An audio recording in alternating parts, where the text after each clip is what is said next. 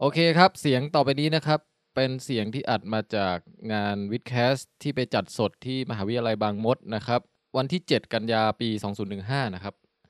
เอ่อในหัวข้อวิทยาศาสตร์ของหนังเรื่องแอนด์แมนครับ วันนั้นผมไปกับปองแปงสองคนนะครับ แล้วก็จริงๆ แล้วถือว่าเป็นงานที่ผมผมว่าพวกเราพูดได้สนุกงานหนึ่งเลยนะฮะ อยากจะเอามาให้รับฟังกันครับ แต่ว่าเนื่องจากทักษะในการอัดเสียง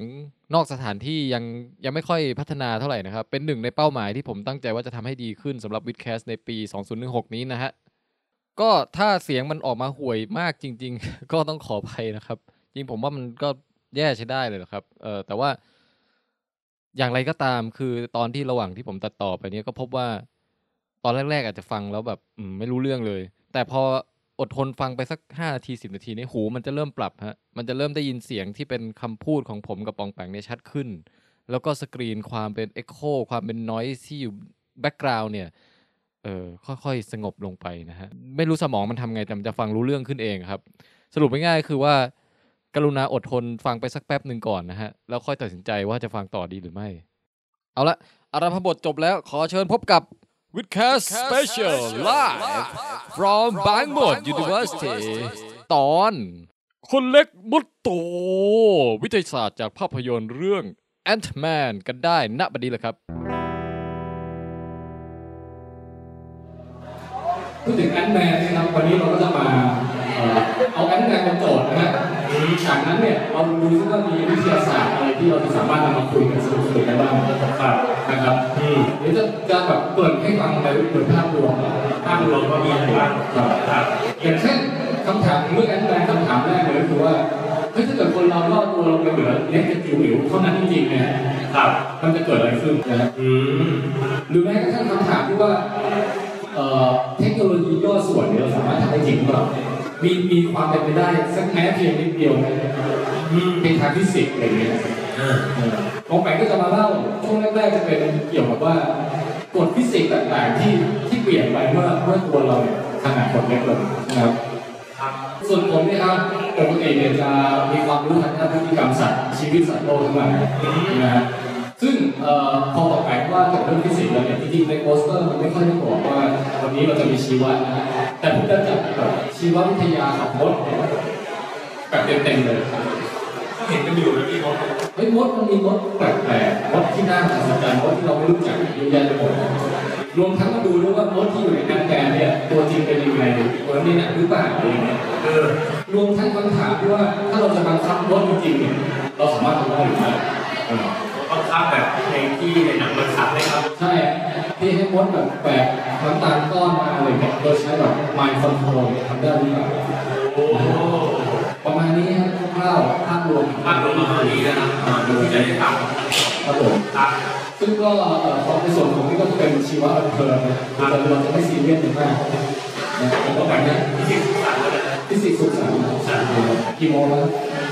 เอ่อบ่ายโมงสามสิบสอง โอเคครับ แต่ว่าแต่ว่านาฬิกาผมเร็วไปสามนาทีเออจริงมันเป็นยี่สิบเก้า ตกลงเราจะได้เรื่องอะไรนะ ที่นาที เอางี้ดีกว่าถามคนฟังหน่อยครับ เอ่อ มีใครที่แบบว่ารู้จักรายการบิ๊กแคสมาอยู่แล้วแล้วมาฟังวันนี้บ้างครับ ขอปมมือหน่อยก็ได้ครับปมมือหน่อยนะขอบคุณครับเพื่อเพื่อคุณครับเพื่อเสียงมันจะเข้าไปในที่อัดเสียงนะเพราะว่ามีคนมีคนถามมาเยอะบอกวันนี้ไม่ว่ามีสัมมาอาชีพที่แบบต้องทำงานเลี้ยงดูหาเลี้ยงครอบครัว บางคนต้องเรียนบางคนต้องแบบแบกหามอะไรอย่างเงี้ยซึ่งทำให้มาในวันนี้ไม่ได้เราก็เลยแบบตั้งเครื่องอัดไว้นะครับ แต่ดันลืมเอาเครื่องอัดดีมาเอาไอโฟนมาตั้งไว้ไม่รู้เสียงตอบเป็นไงคิดว่าคงไม่ค่อยดีอ่ะ ขนาดฟังด้วยหูยังไม่ค่อยดีเล มั ย นแบบโค้มากเลยเพราะฉะนั้นใครที่มาฟังด้วยตนเองวันนี้เนี่ยเอ่อถือว่าท่านตัดสินใจถูกแล้วนะฮะเพราะถ้าเป็นความทีหลังเนี่ยมันอาจจะเสียงแบบไม่ไหวอ่ะนะครับ แก่ ครับโอเคก็ขอบคุณมากที่ตามมาสนับสนุนกันในวันนี้นะฮะแล้วก็อยากจะรู้ว่ามีใครที่เอ่อไม่ไม่ได้รู้จักรายการวิดแคสอะไรเลยนี่ไหมครับไหนขอขอดูตบมือหรืออะไรชูมือนะชูมือก่อนนะอ๋อแล้วแล้วมาด้วยอะไรครับเนี่ยชี้ไปทางเพื่อนเพื่อนลากมานะฮะอันนี้ลงไปกับพูด ป ของแบบ ส ส มั มั ย ย นะ นะ ค ค รั รั บบ แปลว่า การการแบบลากเพื่อนให้มาฟังอะไรเงี้ย ก็ถือว่าเป็นสิ่งที่ดีครับเพื่อนยอมชวนเพื่อนไปเจอสิ่งที่ดี ครับผมครบบัณฑิต ปกติมันเรียนมาไปหาผลนะ ก็สวยนะครับก็ยินดีต้อนรับนะครับ ขอให้เอ่อสนุกกับการพูดคุยในวันนี้นะฮะเราจะเริ่มกันจริงๆนี่นะ ได้เวลาแล้วครับ ได้เวลาแล้วครับอ่ะงั้นบทแรกของ b i g c a s t Special ในวันนี้ตอน Ant-Man Special นะครับคือเรื่องฟิสิกส์ของการย่อส่วน ผมขอแนะนำตัวนิดนึงเผื่อคนที่ที่เพื่อนลากมาไม่รู้จักพวกเรา ครับครับครับ ได้ไหมที่ ได้เลยครับเชิญ เอ่อผมชื่อบอกไก่นะครับ ครับ ปกติทำงานอยู่ที่สถาบันวิทยาศาสตร์แห่งชาติ ครับปุ๊บเลือก คุณเอดีครับ ครับ ราศีกรกฎ บวกหรือลบนะ ปกตินะ แล้วก็เอ่องานอดิเรกก็ ครับ มีหลายอย่างทำไม่เกี่ยวข้องกับคุยกันนะ อาหารโปรดอาหารโปรด ซาลาเปาครับที่แทนนะครับ ครับผมก็ชื่อแทนไทยประเสริฐคุณนะครับ ต้องครับ เอ่อชื่อเล่นชื่อแทนนะฮะ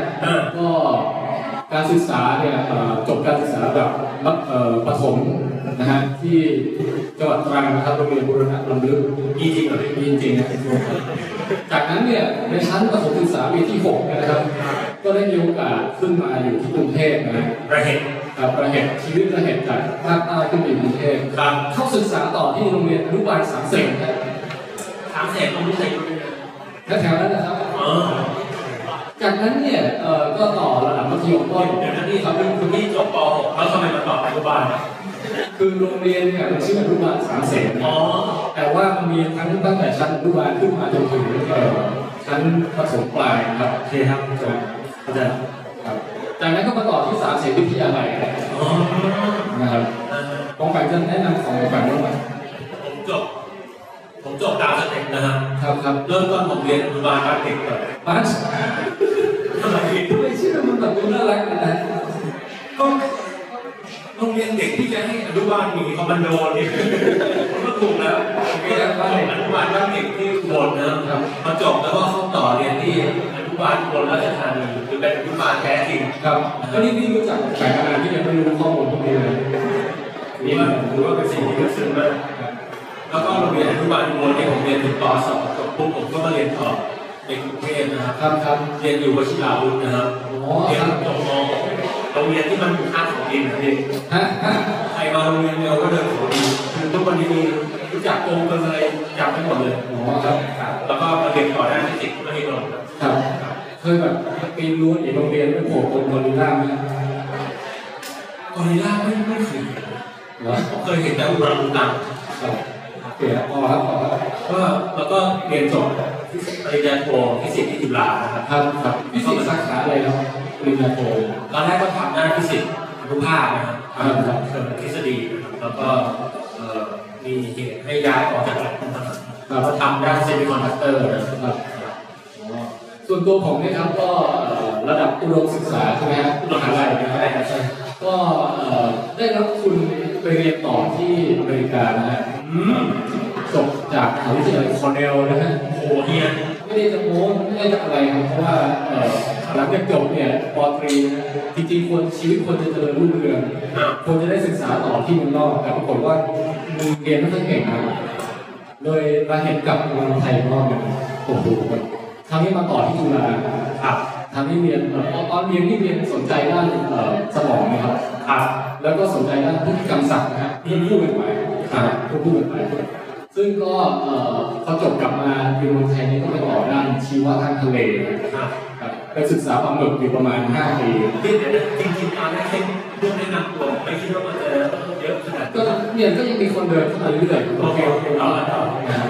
อีกคนไม่เกินหนึ่งนาที ถามพี่แล้วไงต่อด้วย จากนั้นก็ข้ามปอโทไปเลยแล้วกันครับก็มาเป็นปอเอกนะครับ ซึ่งเรียนอยู่ในตอนนี้นะ อ่า ยังไม่จบนะครับ ก็อยู่ที่มหิดลนะครับ ครับ เป็นสิทธิ์หลายสถาบันมาก อืม ซึ่งก็วันนี้เนี่ยผมก็จะเอาความรู้ด้านพฤติกรรมสัตว์นะฮะมาเล่าให้ฟังถึงเรื่องมดนะครับ ครับ แต่ว่าก่อนจะไปถึงชีววิทยาของมดเนี่ยอ่ามาเข้าเรื่องว่าฟิสิกส์ของการย่อส่วนนะผมไป เอาละงั้นเรามาเริ่มกันเลย อันนี้คือเริ่มอย่างแท้จริง อันนี้เริ่มอย่างแท้จริงนะครับทีนี้ต้อนรับทุกท่านเข้าสู่รายการวิดแคสครับครับผมท่านไทยประเสริฐคุณสวัสดีครับ ของไหนครับ สวัสดีครับ ก็วันนี้เนี่ยเอ่อ ผมจะเล่าไปเรื่อยๆแล้วกันนะครับ ใครมีปัญหาข้อสงสัยเนี่ยอยากจะให้ยกตัวถามได้ได้ทันทีแบบฟรีฟรีๆอย่างที่ ฟิลฟรีนะ แล้วเราเราจะมีการเล่นเกมไปอย่างต่อเนื่องเป็นระยะระยะนะฮะ ระยะระยะ คือมีคำถามให้ทายกันแล้วก็ถ้าใครตอบได้จะมีหนังสือแจกนะ นะฮะ ฮะ มีหนังสือแจกหนังสือแบบหนังสือดีๆนะค ค รั รั บบผผม ม ครับ เดี๋ยวนะเชิญเชิญ เอ่อตอนนี้มีใครต้องถามก่อนว่ามีใครเคยดูเรื่องแอนด์แมนบ้างยกมือก่อนนะต้องต้องถามคือความรู้นี่ผมคนที่ไม่ได้ดูเอ่อไม่เป็นไรนะครับก็ผมเล่าสั้นๆนะครับ ก็คือพระเอกเนี่ยตัวเล็กได้แล้วก็เล็กแล้วเกิดการเก่งพอเก่งปุ๊บก็เป็นอย่างนี้เรื่องราวเนี่ย ฮะ เรื่อง มี ราว ค ประ น มาณ ที่ดีมาก ก็ลองหาดูนะผมว่าเรื่องนี้เอาจริงไม่ควรพลาดนะครับ สนุกครับ ควรดูเป็นแผนนะเพราะว่าสนุกพี่แต่ว่าก็ดูเป็นแผนก็ไม่ต้องเสียเสียใจอะไรคำถามที่ผมก็จะถูกถามตอนเดินออกมาตอนเล่าเรื่องเนี่ยส่วนใหญ่ก็จะถามว่าเออคนเราตัวเล็กได้จริงหรือไม่พี่ ครับครับ ซึ่งอันที่จริงแล้วเนี่ยนวนิยายที่เล่าเรื่องราวเกี่ยวกับมนุษย์ตัวเล็กเนี่ยอ่าใช่แอนด์แมนเรื่องแรกหรือเปล่า ผมก็ไม่ใช่ครับ ไม่ใช่ใช่ไหมฮะมีเรื่องใครใครเล่าใครตอบได้บ้างว่าเรื่องอะไรผมมีของรางวัลให้ยกมือมา เรื่องรางวัลที่แจกกันง่ายนี่เลยครับแล้วเราจะมีหน่วยเราต้องหมักไว้เองเลยได้ไหม ให้กันเลยนะครับหนึ่งสองสามสี่ห้ามันมีห้าคนเดี๋ยวนะเดี๋ยวนะครับ ครับแจกกันง่ายๆนี่แหละ นี่จะให้เขาแตกดิบสมการ ของพี่เนี่ยตั้งคำถามมาอย่างยากเลยนะพอดีได้หนังสือดี ของพี่มีคำถามของตัวเองไหม อันนี้ฮะ โอเค มีมีเรื่องอะไรนะมีการผจญภัยของโอลิเวอร์ ครับ อลิเวอร์อ๋อโอเคตบมือให้หน่อยครับ โอ้โหนี่แปลว่าทำเด็กเป็นความที่ตายอันนี้อันนี้คือวันแรกนี่คือตัวเขาเล็กลงเดินไม่ชัวร์ใช่ครับเขากินกินยาใช่ไหมแล้วก็ตัวเล็กลงอ่ะตบมือหน่อยโอ้ย อันนี้ครับอันนี้ครับ ครับแต่เดี๋ยวคนคนนี้ก่อนนะคนนี้คนต้องเป็นคนที่สาม โดเรมอนครับ โดยเฉพาะตัวเล็กลงอะ ไฟฉายก็สวยมาก ตบมือหน่อยครับ โอ้โหเป็นไงครับไหว ของรางวัลของหมดแล้วหมดแล้วนะเนี่ยฮะถ้ามันแจกแบบนี่มันตัดภาระการแจกตั้งแต่เริ่มต้นดีกว่าผมจะพี่เมื่อคืนพี่ต้องคิดเกือบตายว่าจะถามอะไรดีว่าถึงจะแบบควรค่ากับการแจกรางวัลเนี่ยโอ้ my god พี่กำลังจะบอกว่าของรางวัลหนังสือผมมันนั่นไงเออโอเคครับคนคนนั้นตอบกาลิเวอร์มีคนตอบเรื่องอลิซในวันเดอร์แลนด์แล้วก็มีคนตอบเรื่อง โดเรมอน โด เลย เรมอน เฮ้ยพี่ตอบมาทำไมสมัยเด็กนะฮะ ครับ เมื่อสามสิบปีก่อนนะ อื ฮะ มโอ้โหครับ มีหนังเรื่องหนึงชอบมากที่เป็นคุณพ่อคุณพ่อเป็นนักประดิษฐ์นะฮะแล้วก็ย่อส่วนลูกตัวเองเล็กเล็กจิ๋วแล้วลูกหายไปในสยามสนามหญ้าหน้าบ้านนะฮะ แต่เป็นสยามนี่ไม่ใช่ สยามหน้าสยสนามหญ้าหน้าบ้าน มีด้วยเหรอเนี่ย มีฮะภาษาอังกฤษชื่อเรื่อง Honey I Shrunk the Kid คือเมียจ๋ากูย่อลูกอะไรเงี้ยอืมลูกกูหายไปอยู่ไหนไม่รู้ครับลูกไปเล่นเครื่องมือของพ่อเนี่ยนะตอนที่พ่อเขาอยู่แล้วก็เหลือย่อตัวเล็กไปขี่หลังมดแบบผจนภัยอยู่ในสวนหลังบ้านเนี่ยนะเฮ้ยเรื่องน้ำเด็ดมากครับใครเคยดูบ้างไหมครับเกิดกันทันไหมเนี่ย ไปมีสองคนดิ หนังคลาสสิกเรามีหนึ่งคนละฮะฮันนี่ไอชาร์ลคิมหลังจากนั้นมีภาคสองภาคอะไรตามมาแบบฮันนี่ไออะไรสักอย่างแบบทำให้ลูกใหญ่เท่ายักษ์เนี่ยแล้วเป็นเด็กเบบีไปเดินอยู่ในเมืองแบบจนเท่ายักษ์เนี่ยเป็นไททันนะ ก็คือคือประเด็นของหมายคือว่าในอดีตที่ผ่านมาเนี่ยมีเรื่องราวนิยายและแฟนตาซีเกี่ยวกับการย่อการขยายส่วนคนนี่ยังหมดอาชัใช่ย ยกตัวอย่างเช่นตัวอย่างที่ผมเตรียมมาเช่นโดเรมอนเนี่ยถูกต้องนะครับโดเรมอนอย่างที่เมียคนนั้นตอบไว้นะครับ ซึ่งจริงๆก็คือโดเรมอนเนี่ยเป็นเป็นเป็นนิยายเป็นเป็นการ์ตูนเกี่ยวกับโลกในอนาคตที่เอ่อมีไฟฉายพิเศษ อันหนึ่งที่ฉายเนี่ยจะเล็กลงก็ได้ ใหญ่ก็ได้ ครับใช้ใส่เฉพาะส่วนได้ไหมฮะหรือว่าต้องใช้ทั้งตัว ส่วนใหญ่จะโดนทั้งตัวนะพี่ไม่ค่อยโดนเฉพาะส่วนแต่ เออครับ โดเรมอนนี่ผมเคยสับสนว่าโดเรมี่อ่ะเป็นเมียโดเรมอนตอนเด็กๆนะครับไม่เกี่ยว แล้วอันนี้ก็เป็นนิยายโบราณนะครับเรื่องกาลิเวอร์การผจญภัยของกาลิเวอร์นะครับก็ การลิเวอร์เนี่ยไปอยู่ในดินแดนของคนตัวเล็กนะครับ ครับ ก็โดนคนตัวเล็กทำโน่นทำนี่นะสถาบันต่างๆนะแล้วก็ถูกสร้างออกมาเป็นหนังนะครับ หลายเวอร์ชันนะครับเวอร์ชันคลาสสิกก็มีเวอร์ชันไอ้ตลกก็มี นะฮะแล้วก็แก้ผู้ฆ่ายักษ์นี่ก็เป็นเรื่องราวของคนที่ตัวใหญ่ละคือหมายความว่าจากคนตัวเล็กก็มีคนตัวใหญ่มากๆเป็นยักษ์นะฮะ ตำนานเรื่องยักษ์เลยนี่ก็มีเกือบทุกเชื้อชาตินะฮะชาติชาติไทยมีไหมพี่ว่าชาติไทยก็ต้องรับมาจากแขกจากจากอะไรเงี้ยครับ เออ ยั ยั ก ก ษ์ ษ์ มา มา เกี เกี ย ย รติรติ อะไร นะ ยักษ์มาเกียรติยักษ์เลย ครับ ไทยท่านครับเออหนังเรื่องนี้ห่วยแตกมาก เดี๋ยวนี้ มันบัดซบบัดสี ที่ผมกำลังจะเรียนรู้เลยนะ ไม่ต้องดูนะถ้าไม่อยากทำร้ายตัวเองเลยอย่าไปดูนะฮะคือมันทำให้ภาษาได้แบบปนปีบสักที่เลยมากเกิดความรู้สึกสำหรับคนที่ติดตามการ์ตูนมานะฮะมันแบบทำได้เอาการ์ตูนทำเป็นตัวเอง มีมีดีแค่อย่างเดียวคือมันทำฉากไอ้ท่านกินคนได้โหดโหดแบบสะใจ แต่ว่าเนื้อเรื่องตัวละครอะไรเนี่ยยับย่อยยับหมดนะฮะ เดี๋ยวเดี๋ยวไม่ค่อยละอาย โอเคครับก็ผ่านไปนะ ทีนี้เนี่ยเรื่องราวทั้งหมดที่ผม ครับ ยกตัวอย่างมาเนี่ยทั้งคนตัวเล็กตัวใหญ่เนี่ย ครับ คำถามคือมันเป็นไปได้หรือไม่นะครับ ครับ สมมุตินะครับว่า ร่างกายของเราเนี่ย ถ้าตัวใหญ่จะเป็นอย่างไรและถ้าตัวเล็กลงเนี่ยจะเป็นอย่างไร ค ธ รั ร บ รมชาติมันจะใช้ชีวิตได้เหมือนเดิมหรือไม่ ครับ ถ้ากระดูกของเรายังเป็นแคลเซียมอยู่ ครั ถ้า บ เกิดเนื้อหนังของเรายังใช้วัสดุแบบเดิมอยู่อันนี้เข้าใจเข้าใจที่พูดใช่ไหมครับ คนที่คิดเรื่องนี้ไว้เนี่ยเอ่อคนแรกๆของโลกเนี่ยคิดไว้เมื่อประมาณ 300 ปีก่อนนะพี่ ครับ นานมาก คนคนนั้นคือใครทราบคนที่ศึกษาเรื่องนี้คนแรกๆเลยว่า ถ้าตัวเล็กจะเป็นยังไงตัวใหญ่จะเป็นยังไงได้หรือไม่เนี่ยมีมีใครอยากตอบไหมครับ พอมีสาระเห็นไหมพี่ เออ ไม่มีใครตอบ เลยดีนะไม่เอาหนังสือมาแจกช่วงนี้เออ อันเดาวฮะ เก่าครับมาครับ เอ่อนิวตันครับนิวตัน ตอนนี้ตั้งอีกค ตอ รั บบ นิวตันอยู่นะเอ่อพ่อของนิวตันนะ ก่อนมาแบบนั้นที่จะตอบคือไม่ใช่ร่างตระกูลนิวตันแล้วแล้วก็ไม่ใช่พระเยซูด้วยนะครับ อ่ะเฉลยเลยครับ เออเลยครับ ใครครับ เขาคือคุณกาลิเลโอนะครับกาลิเลโอแล้ เรา ว เดี๋ยวนะชื่อชื่อกันนี่โอ้นี่ทำไมยาวเลยนะลินลินลินซิโออะไรด้วยนะ คือเขาชื่อกาลิเลโอกาลิเลอีแล้วก็ด้านหลังนี่ก็ อาจจะเป็นลายของเขาก็ได้นะ ไม่รู้อะไร เป็นระดับนายเนี่ยนะ อาจจะเป็นลายมัน ล ต้ อ อง ง เป็นล ล อ องงแอดดูนะลองแอดดูนะ มาไว้แก้ลายกาลิเลโอดูนะ พี่เอาว่าเนี่ยหนังสือเล่มนี้เนี่ยชื่อว่าเอ่อ On to New Science นะครับ จริงๆชื่อมันยาวเลยแต่เรียกสั้นๆว่า On to New Science ซึ่งตอนนี้ในโอเนี่ยจะเขียนเรื่องไว้สองเรื่องหลักๆก็คือเรื่องเกี่ยวกับการออกวัตถุซึ่งอันนี้เราน่าจะคุ้นเคยกันดี ว่าตอนนี้ในโอเนี่ยทำการทดลองโดยการปล่อยของ อ่าค แล้ รับวก็เอาให้ตกใช่ไหมแล้วก็ ครับ ที่สุดว่าทฤษฎีของอริสโตเติลเนี่ยมันผิดนะ นะฮะ นะครับแต่จริงๆตอนนี้ผมก็ไม่ได้ไปก่อนที่ของเอ็นดีซ่านะครับมันเป็นเรื่องราว แต่ว่าอีกเรื่องหนึ่งที่ไม่ค่อยถูกพูดถึงเนี่ยคือเรื่องตั้งคำถามว่า ถ้ามีเอ่อคนตัวเล็กมากๆ และตัวใหญ่ขึ้นมากๆเนี่ยธรรมชาติของเขาจะเป็นอย่างไร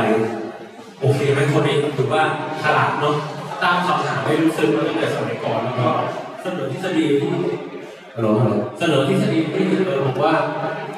ทุกวันนี้ก็ยังเป็นจริงอยู่นะ เขาว่ายังไงบ้างนะ อ่ะสมมุติว่ากระดูกตอนแรกของเราลำขนาดนี้ดิ ครับครับ แล้วกระดูกมันเกิดขยายใหญ่เป็นบ้องขนาดนี้นะฮะ ฮะ นะครับไอ้กระดูกเนี่ยคำถามคือถ้าเกิดมันใหญ่ขึ้นมากๆเนี่ยธรรมชาติของมันจะเหมือนเดิมหรือไม่ใครใครคิดว่าเหมือนเดิมบ้างครับ ใครคิดว่าไม่เหมือนเดิมบ้างครับ ต้องต้องตอบเป็นเสียงปรบมือนะครับเพราะว่าจะได้หลักฐานตรงด้วยนะครับใครคิดว่าไม่เหมือนเดิมนะ ไอ้เรื่องเดิมมาก็เป็นคำตอบที่ให้กำลังใจพวกผู้ ค ช รั ม บครับทุกครั้งที่ถามอะไรก็ขอให้ตอบเป็นเสียงปรบมือนะฮะ ครับเราจะพบว่าถ้าเกิดเราขยายขนาดวัตถุขึ้นด้วยวัสดุเดิมเนี่ยนะครับ อ่าครับ อ่า อันนี้ก็เข้าความเป็นฟิสิกส์แล้วนะ ที่มีความเป็นพิเศษนะครับ ครับครับ สำหรับคนที่ชื่นชอบการคำนวณตอนนี้ก็อาจจะรู้สึก ครับ ตื่นเต้นมาก โอ้โห ๆคุณจะได้คูณคุณจะได้บวกนะฮะ ครับ เออตอนแรกสมมติว่ามีกล่องลูกบาศก์อยู่กล่องหนึ่งนะครับ ถ้า เราขยายความยาวด้านหนึ่งของมันเป็นสองเท่าเนี่ย อ่า อ่าเป็นเป็นลูกบาศก์ตัวเนี้ยนะครับปริมาตรของมันเนี่ยจะเพิ่มขึ้นเป็นเท่าไหร่นะ ปริมาตรนี้ก็ต้องสูตรยกกำลังสามใช่ไหมฮะ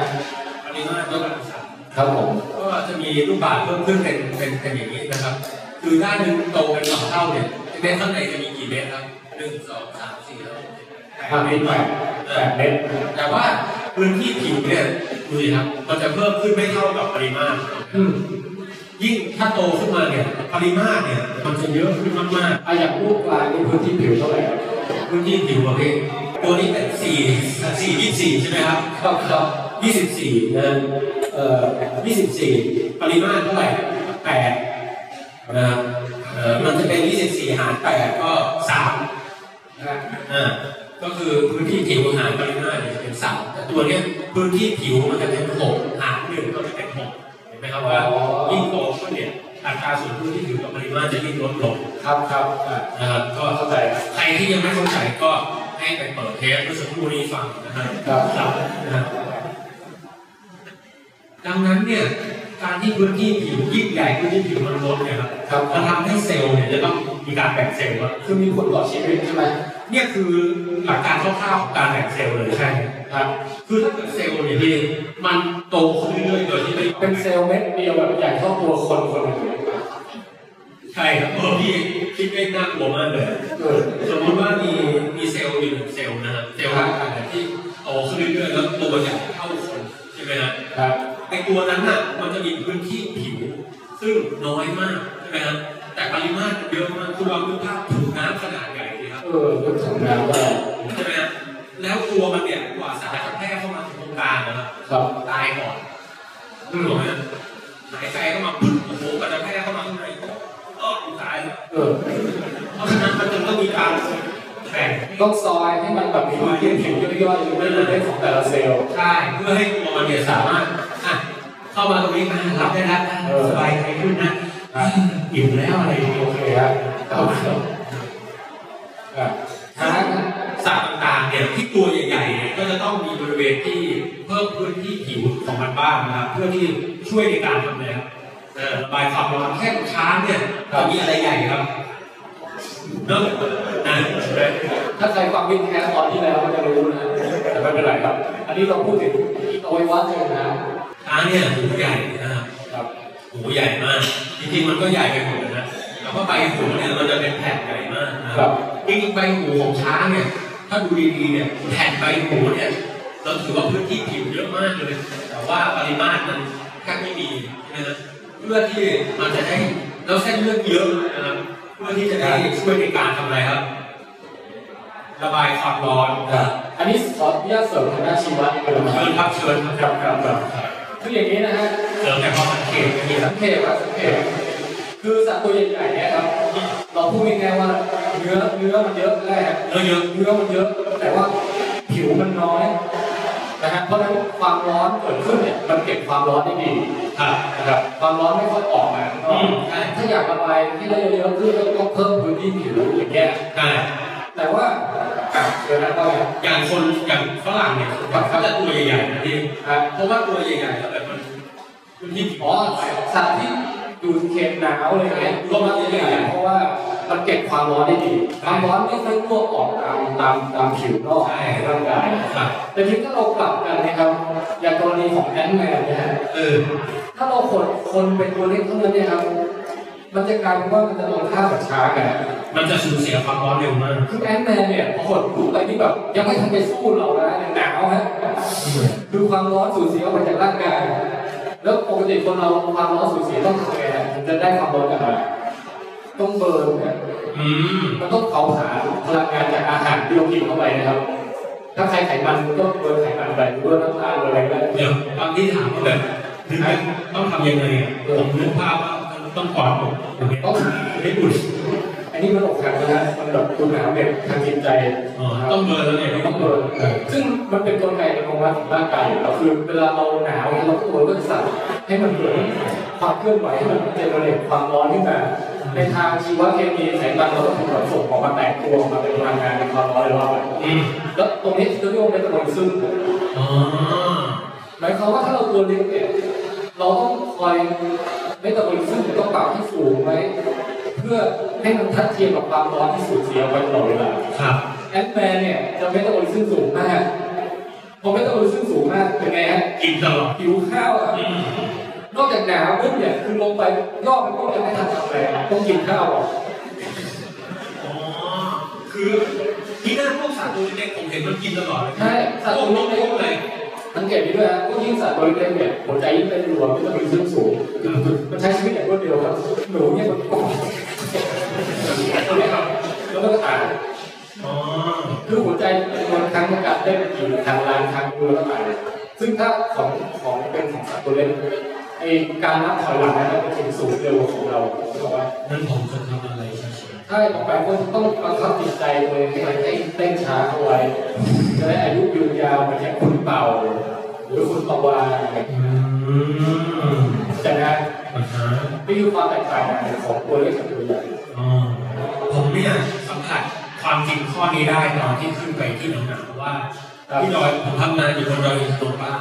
วันนั้นเนี่ย ผมเพิ่งรู้ว่าฝรั่งเวลาเขาต้องเอาที่ครอบหัวนี่ ครับ เขาครอบทำไมตอนแรกผมไม่รู้เลยแต่ว่าอยู่บนนั้นน่ะมันหนาวจนหูแข็งกระลุก ฮะ คือหูชาเลยอะพี่ ครับ คือโดนด่าจนหูชา เข้าใจว่าเป็นยังไง อ๋ออย่างนี้นี่เอง แล้วเวลาเอาตัวนั้นมาครอบอะผมมัน มันรู้สึกฟินนะ รู้สึกผิดมาก แต่ว่าประเทศไทยเป็นเมืองร้อน ผมก็เห็นหนาวนิดหนาวหน่อยก็เห็นใส่อยู่ตามตลาดคนเยอะแยะก็ตลกดี ระดับแอ แต่ บ เพิ่งรู้ฟังก์ชันว่ามันใช้อย่างนี้นะครับนอกจากนี้นะครับพฤติกรรมของสัตว์หลายชนิดเนี่ยก็ตอบโจทย์เรื่องการเรื่องอวัยวะที่มีขนาดเล็กขนาดใหญ่อย่างเช่นนกฟลามิงโกเนี่ยทำไมต้องยืนขาเดียวทราบไหมครับ เออ ในนี้มีใครเรียนชีวะบ้างไหมครับ ไม่ไม่มีเลยจริงๆนะ น่าน่าจะเคยเรียนมาตอน วิศวะอ่ะวิศวะตบมือหน่อยครับ วิศวะด้วยเรียนชีวะ แล้วแล้วแล้วถ้าไม่ใช่วิศวะเป็นอะไรฟิสิกส์เหรอฮะใครเรียนฟิสิกส์ครับจะบอกกันทาง เอาแหละ ทาง เป็นชนกลุ่มน้อย แต่ชีวะนี่ไม่มีเลยจริง ชีวะครับชีวะโอเคไม่เป็นไรก็เออเอ้ย ผมดีใจนะ เพราะว่าผมพูดไปวันเนี้ยเออจะได้เป็นความรู้ใหม่สำหรับทุกคนไงไม่ใช่แบบเดียวแล้วอะไรอย่างเงี้ยครับ เออดีดีดีคิดอย่างเงี้ยดี ครับครับ ทีนี้ตัวนกฟลามิงโกเนี่ย มันก็จะยืนขาเดียว เพราะว่าถ้ามันยืนสองขาสองขาทั้งสองที่จุ่มอยู่ในน้ำเย็นๆเนี่ยมันจะสูญเสียความร้อนเอ่อมากนะครับ มันก็เลยต้องถอดขาหนึ่งขึ้นมาสุดตัวไว้เพื่อที่จะได้สูญเสียความร้อนน้อยลงคือยอมเมื่อยมากกว่ายอมหนาวนั่นเอง ครับ นะฮะแล้วนอกจากนี้เนี่ยความน่าสนใจคือเส้นเลือดของนกฟลามิงโกเนี่ยเส้นเลือดตอนมันลงนะครับ ครับ ตัวมันอุ่นใช่ไหมฮะตอนมันเส้นเลือดมันลงไปที่นั้นไปที่ปลายเท้าเนี่ย ครับ มันก็จะไปรับความเย็นเข้ามา แล้วก็เข้าสู่ตัวมันโดยตรงใช่ไหมครับทำให้ตัวมันหนาวมาก เพราะฉะนั้นมันก็เลยคิดระบบให้เส้นเลือดที่ลงไปเนี่ยกับเส้นเลือดที่ขึ้นมาเนี่ยชิดกันมาก พอชิดกันมากเนี่ยตอนแรกมันลงไปอุ่นใช่ไหมครับ พอหนาวขึ้นมาปุ๊บมันก็กดกับตัวอุ่นๆเนี่ย ครับ มันก็เลยกลายก็เลยกลายเป็นไม่หนาวนะกลับเข้ามาก็เลยเป็นแบบเออไม่ได้หนาวมากเลย ก็ยังทั่ว ก็ยิ่งชั่วอย่างเงี้ยครับเนี่ยคือกลไกของธรรมชาตินะคครัรับบ น่าสนใจยังมีระบบระบายอากาศมากมายในชีวิตในสิ่งมีชีวิตนะที่น่าสนใจ พูดถึงเรื่องระบบอากาศนะมาเสริมเรื่องการหายใจของแอนแมนได้ไหมครับ เชิญครับเชิญครับโอ้โหไหนผู้นี้ คือคนเราเนี่ยหายใจใช้ออกซิเจนใช่ไหมครับนะ แต่ว่าพอพอลดลงไปเล็กเหมือนเท่าแอนแมนเนี่ย แล้วเขาบอกว่าแอนแมนมีพละกำลังมีความแอคทีฟเท่ากับคนตัวใหญ่เนี่ยครับแต่ตัวเล็กใช่ไหมเพราะฉะนั้นเวลาหายใจแต่ละครั้งมันได้ลมเข้าไปแบบ มันได้ออกซิเจนไปกี่โมเลกุลแบบแบบคิดดู หมอได้น้อยมาก คือในอากาศหนึ่งปริมาตรเนี่ยมันมีจำนวนออกซิเจนอยู่เท่านั้นเท่าที่โมเลกุลมัน ครับ ถ้าเราสูดในปอดเราเอาเราตัวใหญ่เราก็ได้ไม่รู้กี่พันล้านโมเลกุล เต็มดอกเลย เต็มปอดมาก ครับ แต่ถ้าปอดเราเล็กเท่าแอนแอนเราสูดมาทีนึงออกซิเจนไม่พอให้เอาไปใช้แบบไปเลี้ยงร่างกายอะ อ๋อ ด้วยเหตุนี้เนี่ยเอ่อต้องทำยังไงครับ ต้องหายใจบ่อยๆครับ แอนแมนไม่ได้หายใจปอดทีละ เนี่ย ผมก็เป็นเป็นไปได้ไปได้ตลกแอนแมนนี่ผิวข้าวนะฮ ะหนาว แล้วหายใจที นั่นคืออะไรเรื่องความรู้คนเนี่ยจบชีวิตมันต้องมี ดราม่าดราม่าแอนแมวแต่ว่านี่ฮะ ครับในหนังอะเขาแก้ปัญหานี้ไปแล้วครับ เฮ้ย แอนแอนมันถึงต้องใส่หน้ากากไงฮะแล้วชุดของมันเนี่ยเป็นระบบปิดทั้งหมด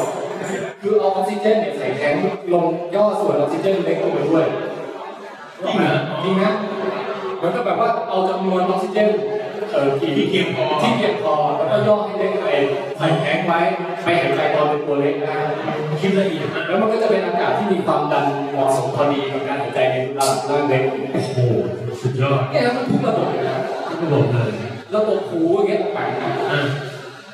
เยื่อแก้วหูเราปกติมันสั่นเราถึงได้ยินเสียงใช่ไหมฮะ ใช่ครับ ถ้าเยื่อแก้วหูเราย่อไปเล็กเหมือนเท่าแผ่นแผ่น ครับ เราก็จะไม่ได้ยินเสียงแบบที่เราได้ยินตอนนี้แล้วนะ อืม ในทางฟิสิกส์เนี่ยไม่รู้มันซับซ้อนอะไรยังไงแต่ว่ามันไม่เหมือนเดิมแน่นอน อ่าครับการสั่งมันคือตอนแรกมันเหมือนตองใหญ่ๆใช่ไหมครับแล้วก็เลื่อนเลื่อนเสียงมันใหญ่มามันก็มันก็สั่นได้หรอก นะครับ แต่ถ้ามันเล็กมากๆบางทีมันอาจจะไม่สั่นเลย เออคือแบบพูดเราพูดเสียงทุ้มๆใส่กันแต่แอนแมนไม่ได้ยิน อืม แล้วตัวแอนแมนเองพูดกับกับเราเนี่ย ก็ไม่ได้ยิน สื่อสารกลับมาเนี่ยกองเสียงเนี่ยเส้นความสั่นของเสียงเนี่ยมันเล็กแต่ติ่งเดียวนะครับมันทำเสียงใหญ่ไม่ได้หรอกได้อย่างนั้นก็เนี่ยเสียงแอนแมน เสียงบาทอย่างนั้นเลย นะครับเพราะฉะนั้นทุกระบบจะไล่ตั้งแต่บนลงมาได้เลยที่ต้องเปลี่ยนใหม่หมดเลยในการจะไปอยู่ในโลกที่เล็กๆ นี่มันแบบยังกระผ่าตัดแปลงเพศแบบยกขึ้นเก่าเลยหมดแล้ว การเชื่อมต่อไปก่อน แต่นี่แหละครับจะเห็นว่ามันมีวิทยาศาสตร์ซ่อนอยู่นะครับ ครับ นะฮะแล้วในการหายใจในที่ทานบอกอวัยวะหายใจของเราเนี่ยเพื่อในการเพิ่มพื้นที่ผิวเนี่ยมันก็เลยต้องพยายามทำแขนงให้มันเล็กเข้าไว้จะเห็นว่าอย่างต้นไม้เนี่ยใบมันกับรากมันก็จะมีแขนงเล็กคล้ายๆกันใช่ไหมครับ ครับ เอ่อใบมันเนี่ยต้องเพิ่มแขนงเพื่อให้มันสามารถแลกเปลี่ยนก๊าซได้ดีส่วนล่างเนี่ยก็พยายามเพิ่มแขนงเพื่อให้ช่วยในการดูดซับเอ่อแร่ธาตุและน้ำให้ดีพอ อันนี้คือเครื่องยนต์ว่าอะไรก็ตามที่ใหญ่ขึ้นมาเนี่ยต้องคำนึงเรื่องพื้นที่ผิวที่จะติดต่อโลกภายนอก ขาดบางทีเราก็พยายามเพิ่มพื้นที่ผิวด้วยกลยุทธ์อะไรต่างๆนานานี่คือสิ่งที่เกิดในธรรมชาตินะครับหรือแม้แต่ลำไส้เล็ก ครับ ลำไส้เล็กเนี่ยเอ่อมันจะมีรอยเล็กๆตัวเนี้นะครับ อยู่ เรียกว่าวินไลน์นะครับ มีลักษณะเป็นรอยนะฮะ แต่ถ้าเราซูมลงไปที่หลอดเล็กๆที่ในหนึ่งอันเนี่ยนะเพราะว่ามีได้ลงไปเต็มไปหมดเรียกว่าไมโครวิลไลน์ช่วยในการเพิ่มพื้นที่ผิวในการดูดซึมนะครับซึ่งไมโครวิลไลน์เนี่ยเล็กมากนะครับมีอะไรจะเสริมไหมพี่เกี่ยวกับ มีครับพอพูดเรื่องลำไส้พูดถึงเอ่อระบบตัวหลังจากลำไส้ระบบขับถ่ายนะครับ อ่าฮะ คือเราในที่แคสเราเป็นจากออนการขี้ในอวกาศของเรา อ๋อ อันนี้นี่คิดกันสดๆเลยนะครับ ครับ เพิ่งนึกได้นะตอนเนี้ยว่า ยังไง ถ้าคุณตัวเท่าแอนแมนจริงอะคุณต้องมีปัญหากับระบบขับถ่ายเช่นกัน อืม เพราะขี้คุณมันเบามาก มันไม่หลุดจากตูดด้วยตัวมันเองแน่นอน เดี๋ยวพอมันบอกว่าปุ๊บออกมาก็ยังไม่ออก คือที่เราแบ่งขี้ได้สำเร็จทุกวันเนี้ยเป็นเพราะแรงดูดแรงโน้มถ่วงของโลกมันช่วยมา ยิ่งโคตรวิทยาศาสตร์ ลองไปดูพวกแบบเอ่อพวกปลาทองอะไรอย่างเงี้ยนะการที่ในน้ำที่แบบมันไม่หลุดจากตัวนะ ผมเคยเห็นมันจะเป็นเส้นออกมา นั่นนะฮะเราต้องอาศัยกล้ามเนื้อสมิดนะครับที่มันจะช่วยจัดการเรื่องนี้ได้ ซึ่งต้องสองพลังมาก สมบูรณ์อีกอย่างหนึงไม่ใช่แค่การขี้นะครับ การปัสสาวะก็เช่นกันครับ อืม เรื่องของแรงตึงผิวเหมือนกัน ครับ น้ำในโลกเล็กๆเนี่ยมันจะมันจะแบบมันจะไม่ใช่เหมือนที่เราสัมผัสทุกวันเนี่ยนะมันจะเหมือนน้ำเชื่อมเหนียวๆอะ อืม อะไรที่เป็นหยดก็ยังคงค้างเป็นหยดอยู่นะ ผมเห็นว่าอยู่ในน้ำเล็กๆนี่แบบมัน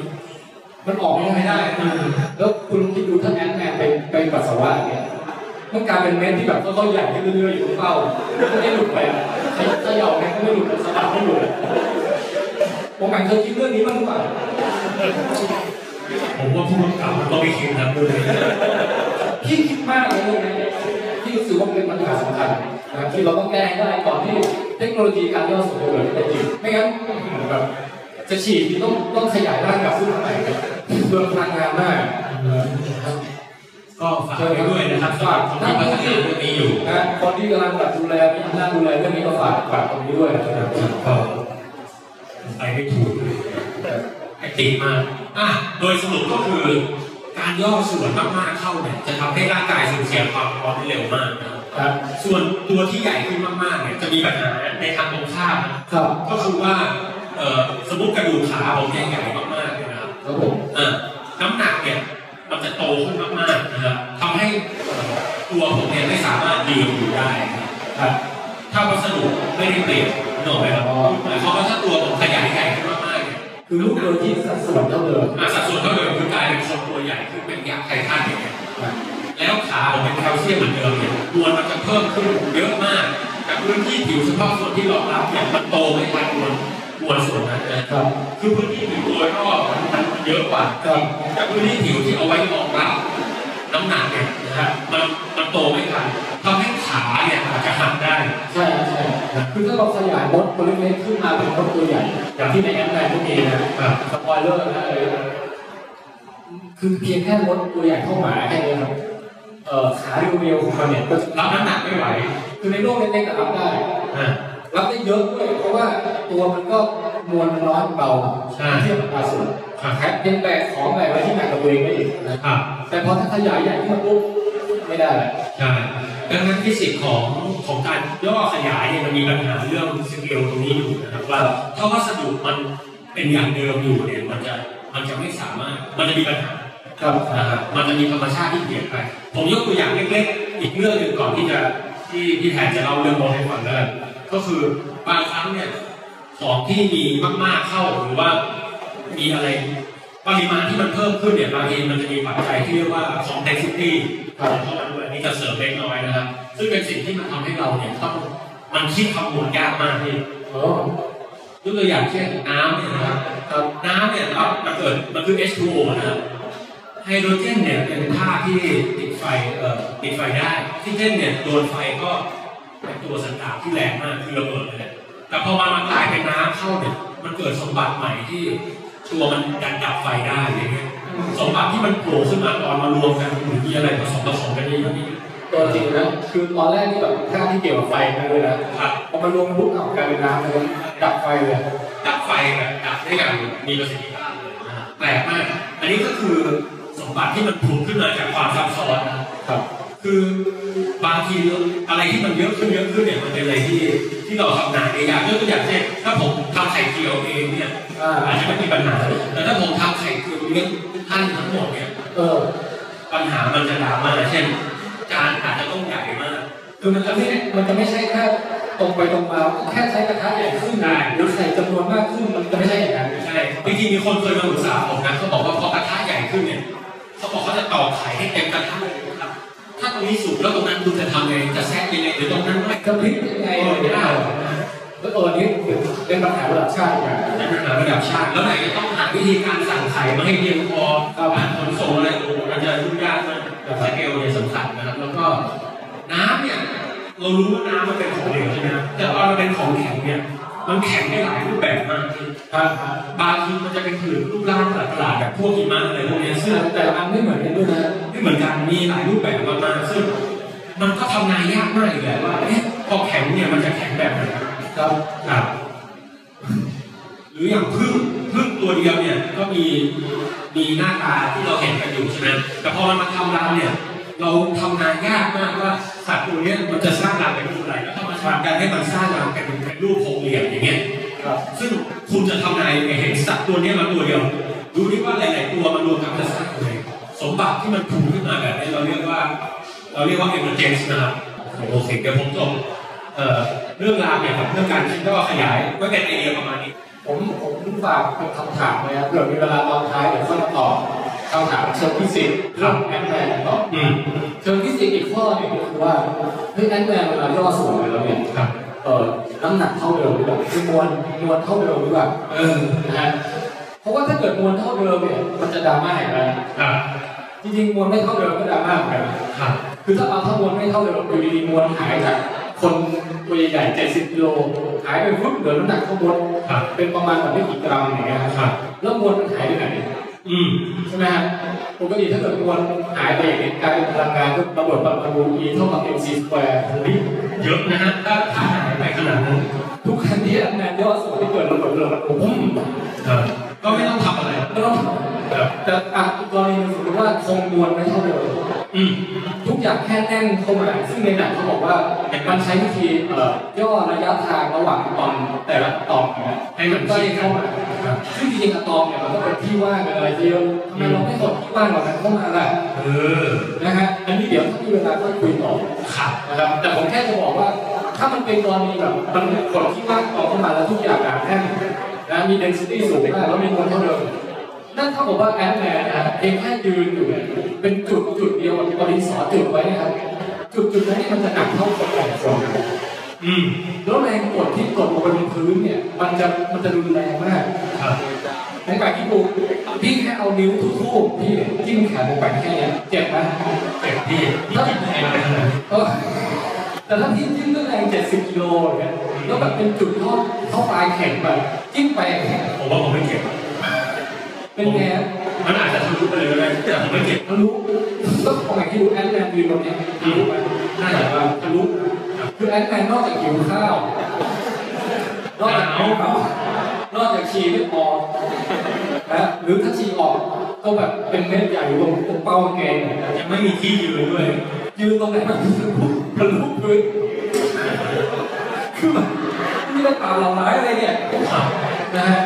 มันต้องพยายามอยู่กับตัวเองให้ได้ก่อน นั่นน่ะ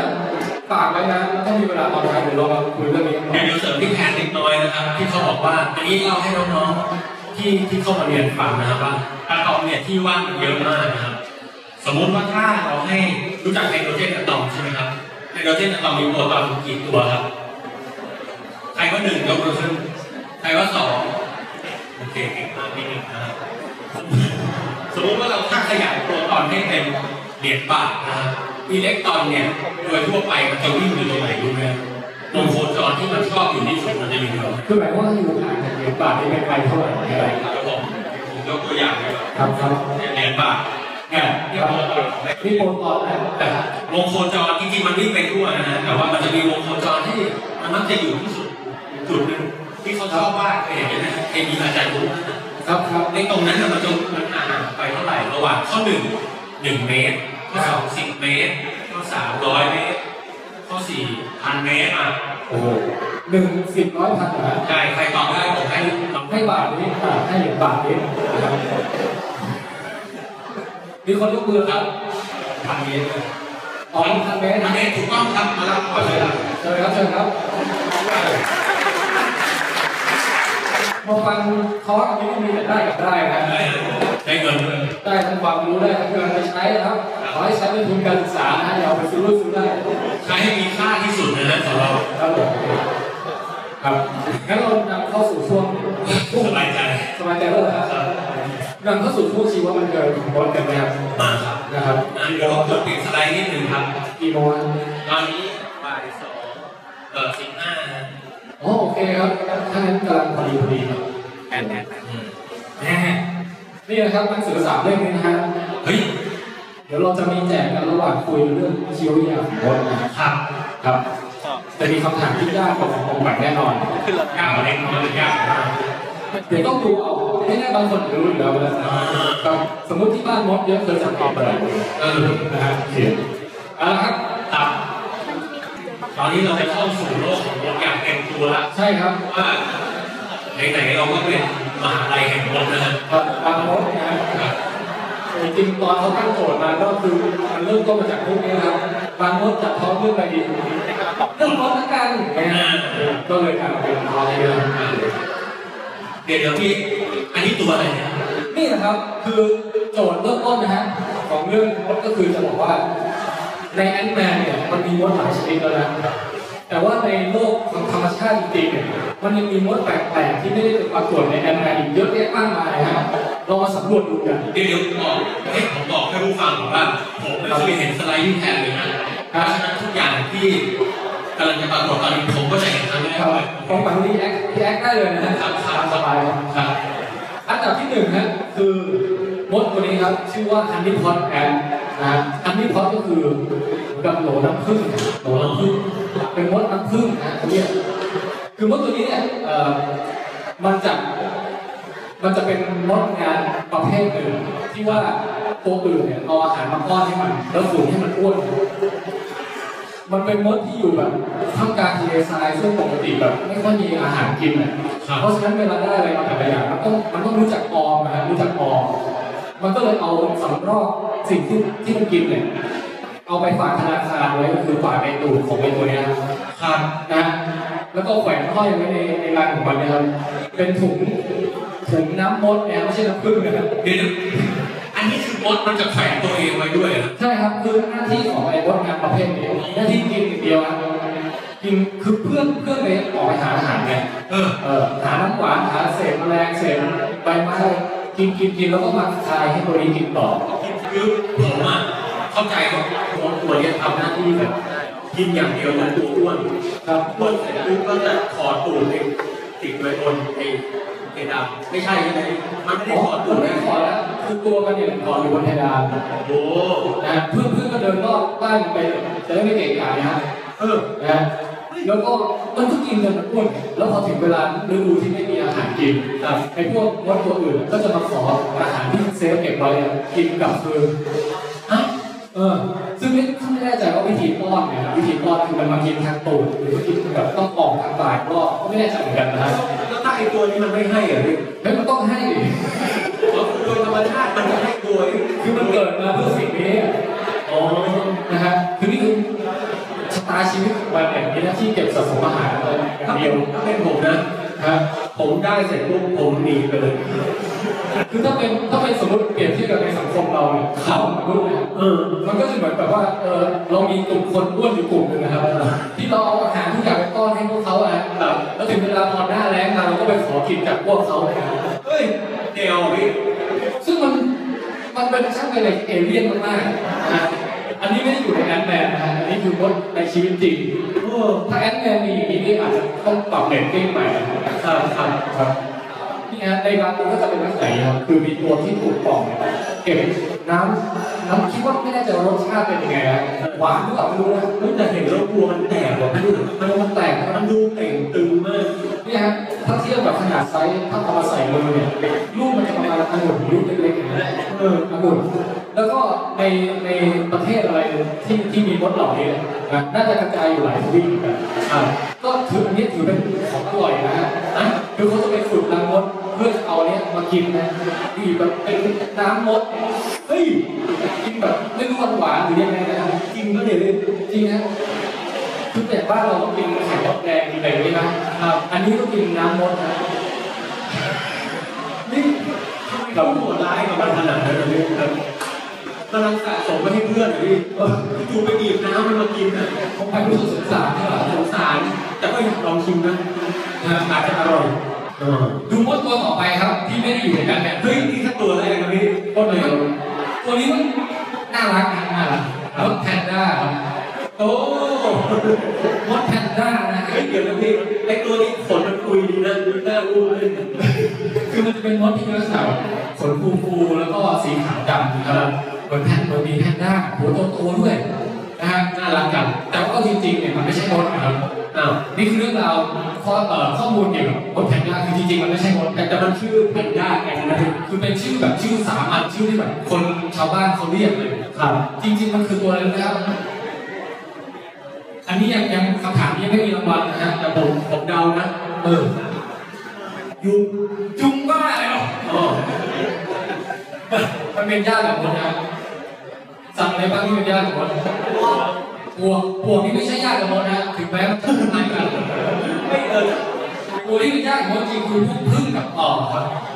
ในกรณีนี้ก็คือว่ามันเป็นตัวต่อชนิดหนึ่งที่ไม่มีปีกนะฮะ เป็นตัวต่อที่เดินดินต่อดินดินนะฮะต่อเดินดินเนี่ยอันนี้ให้ดูแบบขนาดนะครับบนฝ่ามือก็ใหญ่เหมือนกันนะ เออ แล้วก็ดูเหมือนน่ารักใช่ไหมครับ น่ารักดีตอนนี้ แต่แมัน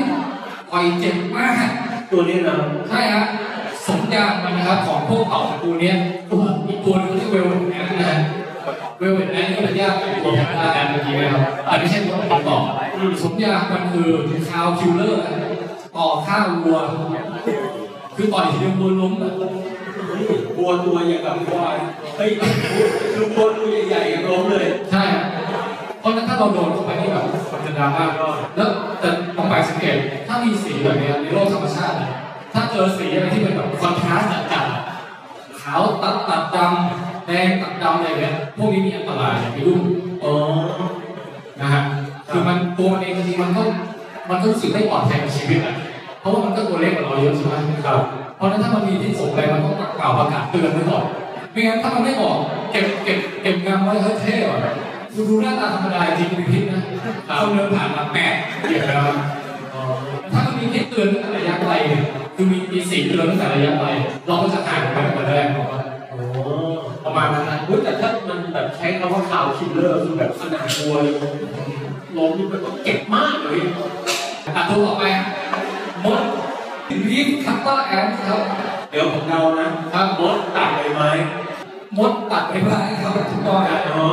ตัวนี้ก็ไม่ได้อยู่ในแอนด์แมนเหมือนกันนะฮะแล้วตัวนี้เนี่ยเอ่อหน้าตามันไม่ได้ประหลาดหน้าตามันก็เหมือนมดธรรมดาแต่พฤติกรรมมันน่ะน่าสนใจ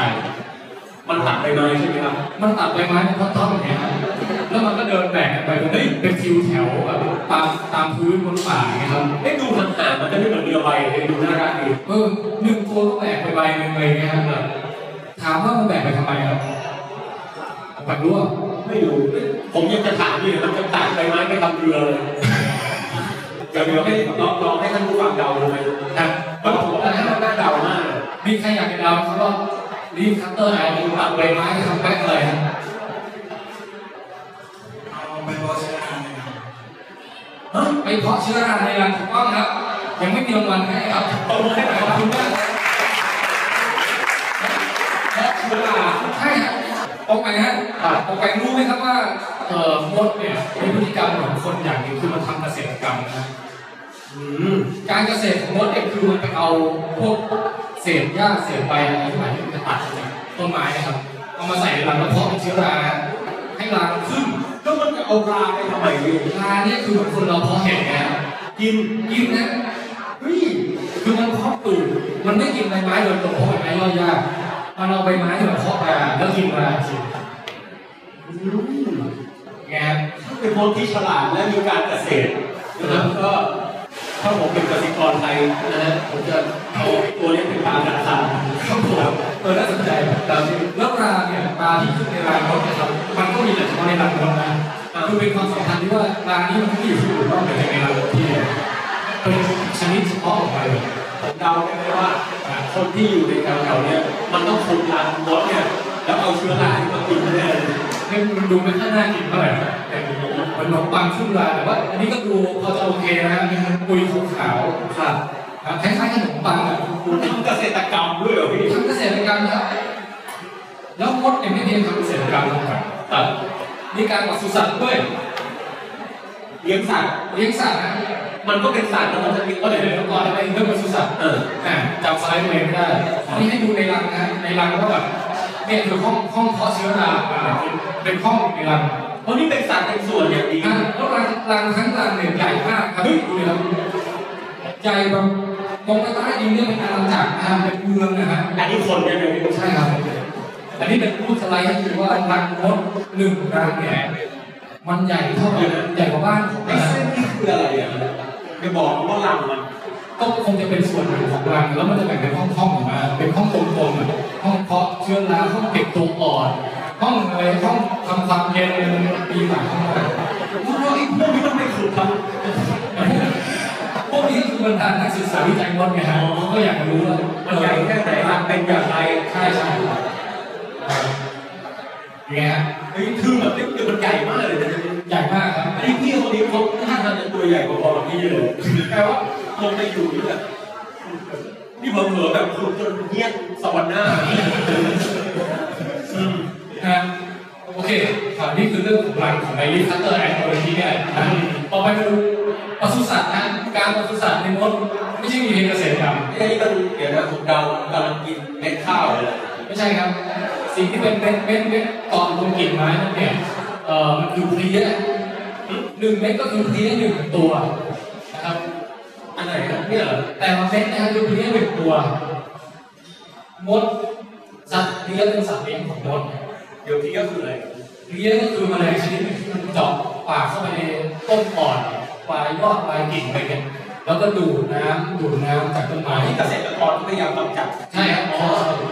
แล้วตัวมันจะปวดของกล่องเนี้ยครับแบบแล้วมันอาศัยที่แบบ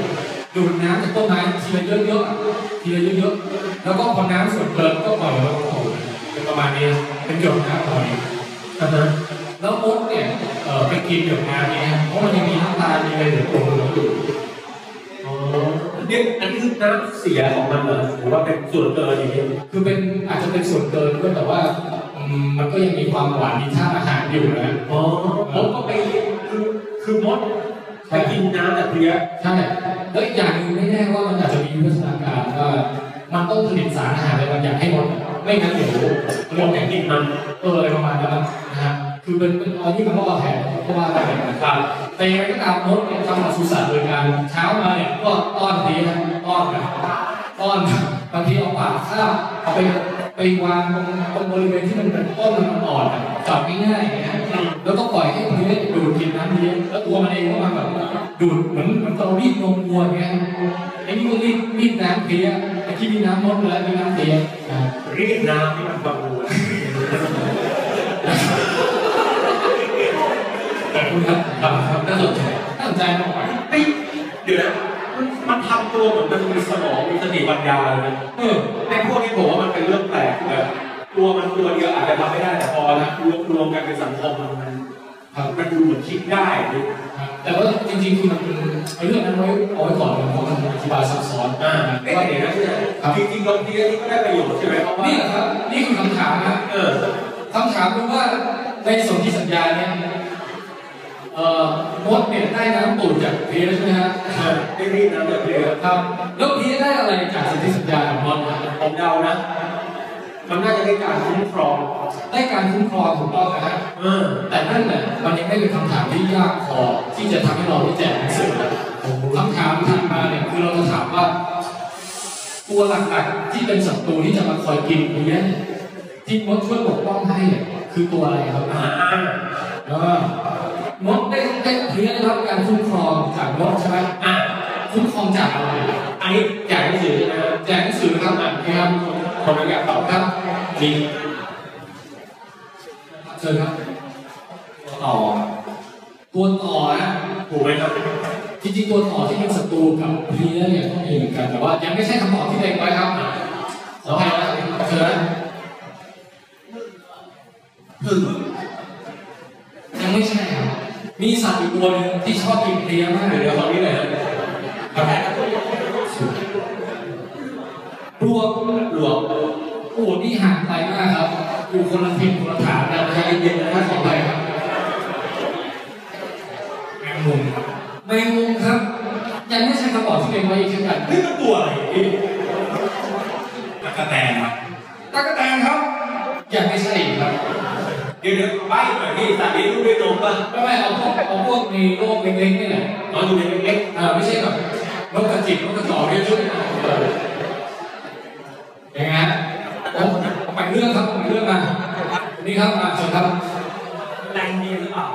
แตนเบียนยังไม่ใช่คำตอบที่เป็นไว้ครับ เดี๋ยวนะอย่าอันนี้ตามแล้วอย่าเพิ่งเก็บคนนั้นก่อนอ๋อครับดูอะไรครับ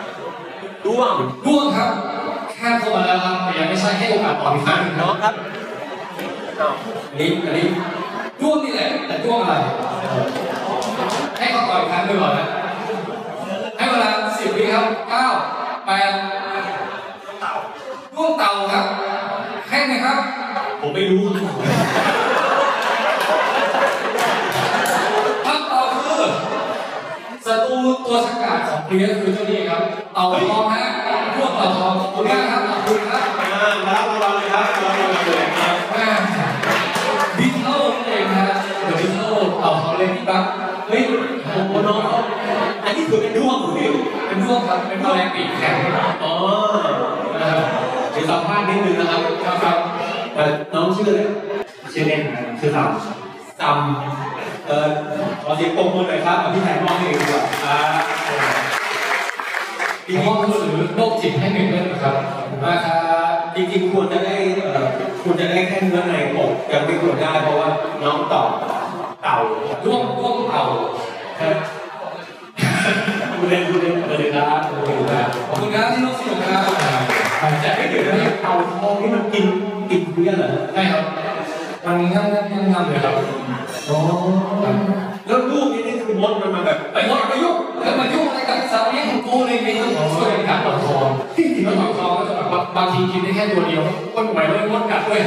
ก็ไม่ได้เป็นไปเลยนะ อ๋อเออเออน่าสนใจเลยครับ เต่าทองที่ภาษาอังกฤษเรียกอะไรครับไป เออเธอเจ้าโต ก็เอาหนังสือมา ไม่เอาครับพี่จะบ้าเลยทีเดียวเดี๋ยวไอ้เต่าทองนี่มันรู้สึกว่ามันเป็นปลาหมึกป่ะ ปลาหมึกนะ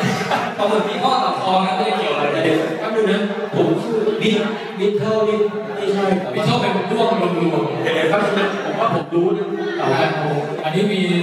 สถาบันเดิมพันนะ บักบีก็มีอันนี้ใช่เอ่อเต่าทองมันชื่อ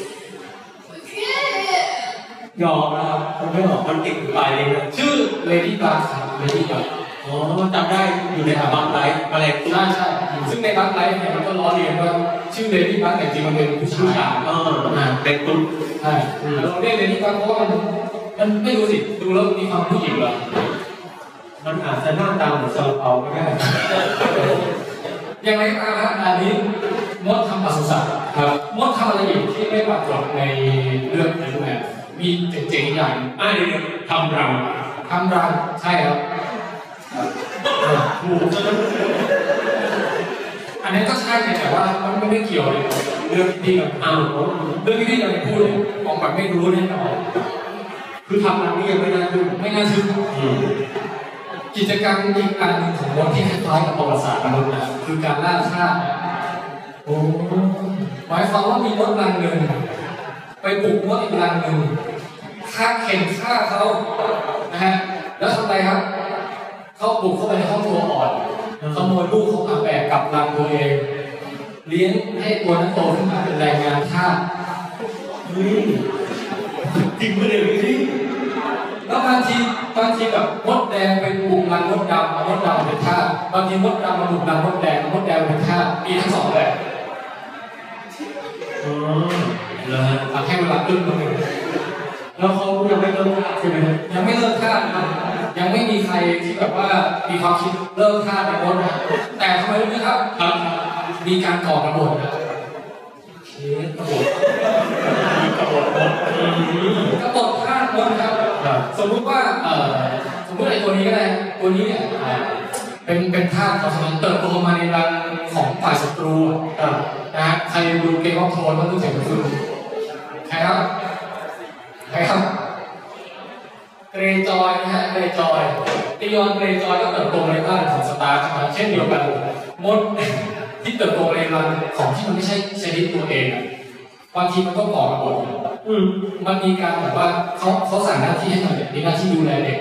เอาอาหารไปป้อนเด็กอาบน้ำให้เด็ก เด็กก็คือมดอ่อนโตสาวนะฮะ เดี๋ยวมีถามนะพี่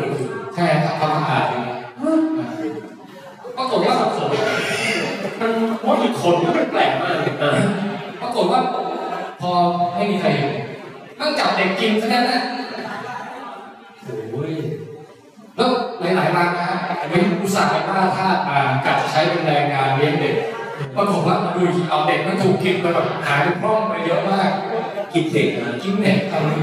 แล้วไอ้พวกข้าวที่แบบก่อกระบอกก็แบบว่าไปไล่ล่อไปไล่ล่อจับกูมาตั้งแต่กูกินเด็กมึงเลยนี่เออ ไปแล้ว เป็นความแค้นที่แบบล้างแค้นจนกี่ชั่วโคตรไม่หมดไม่สิ้นนะ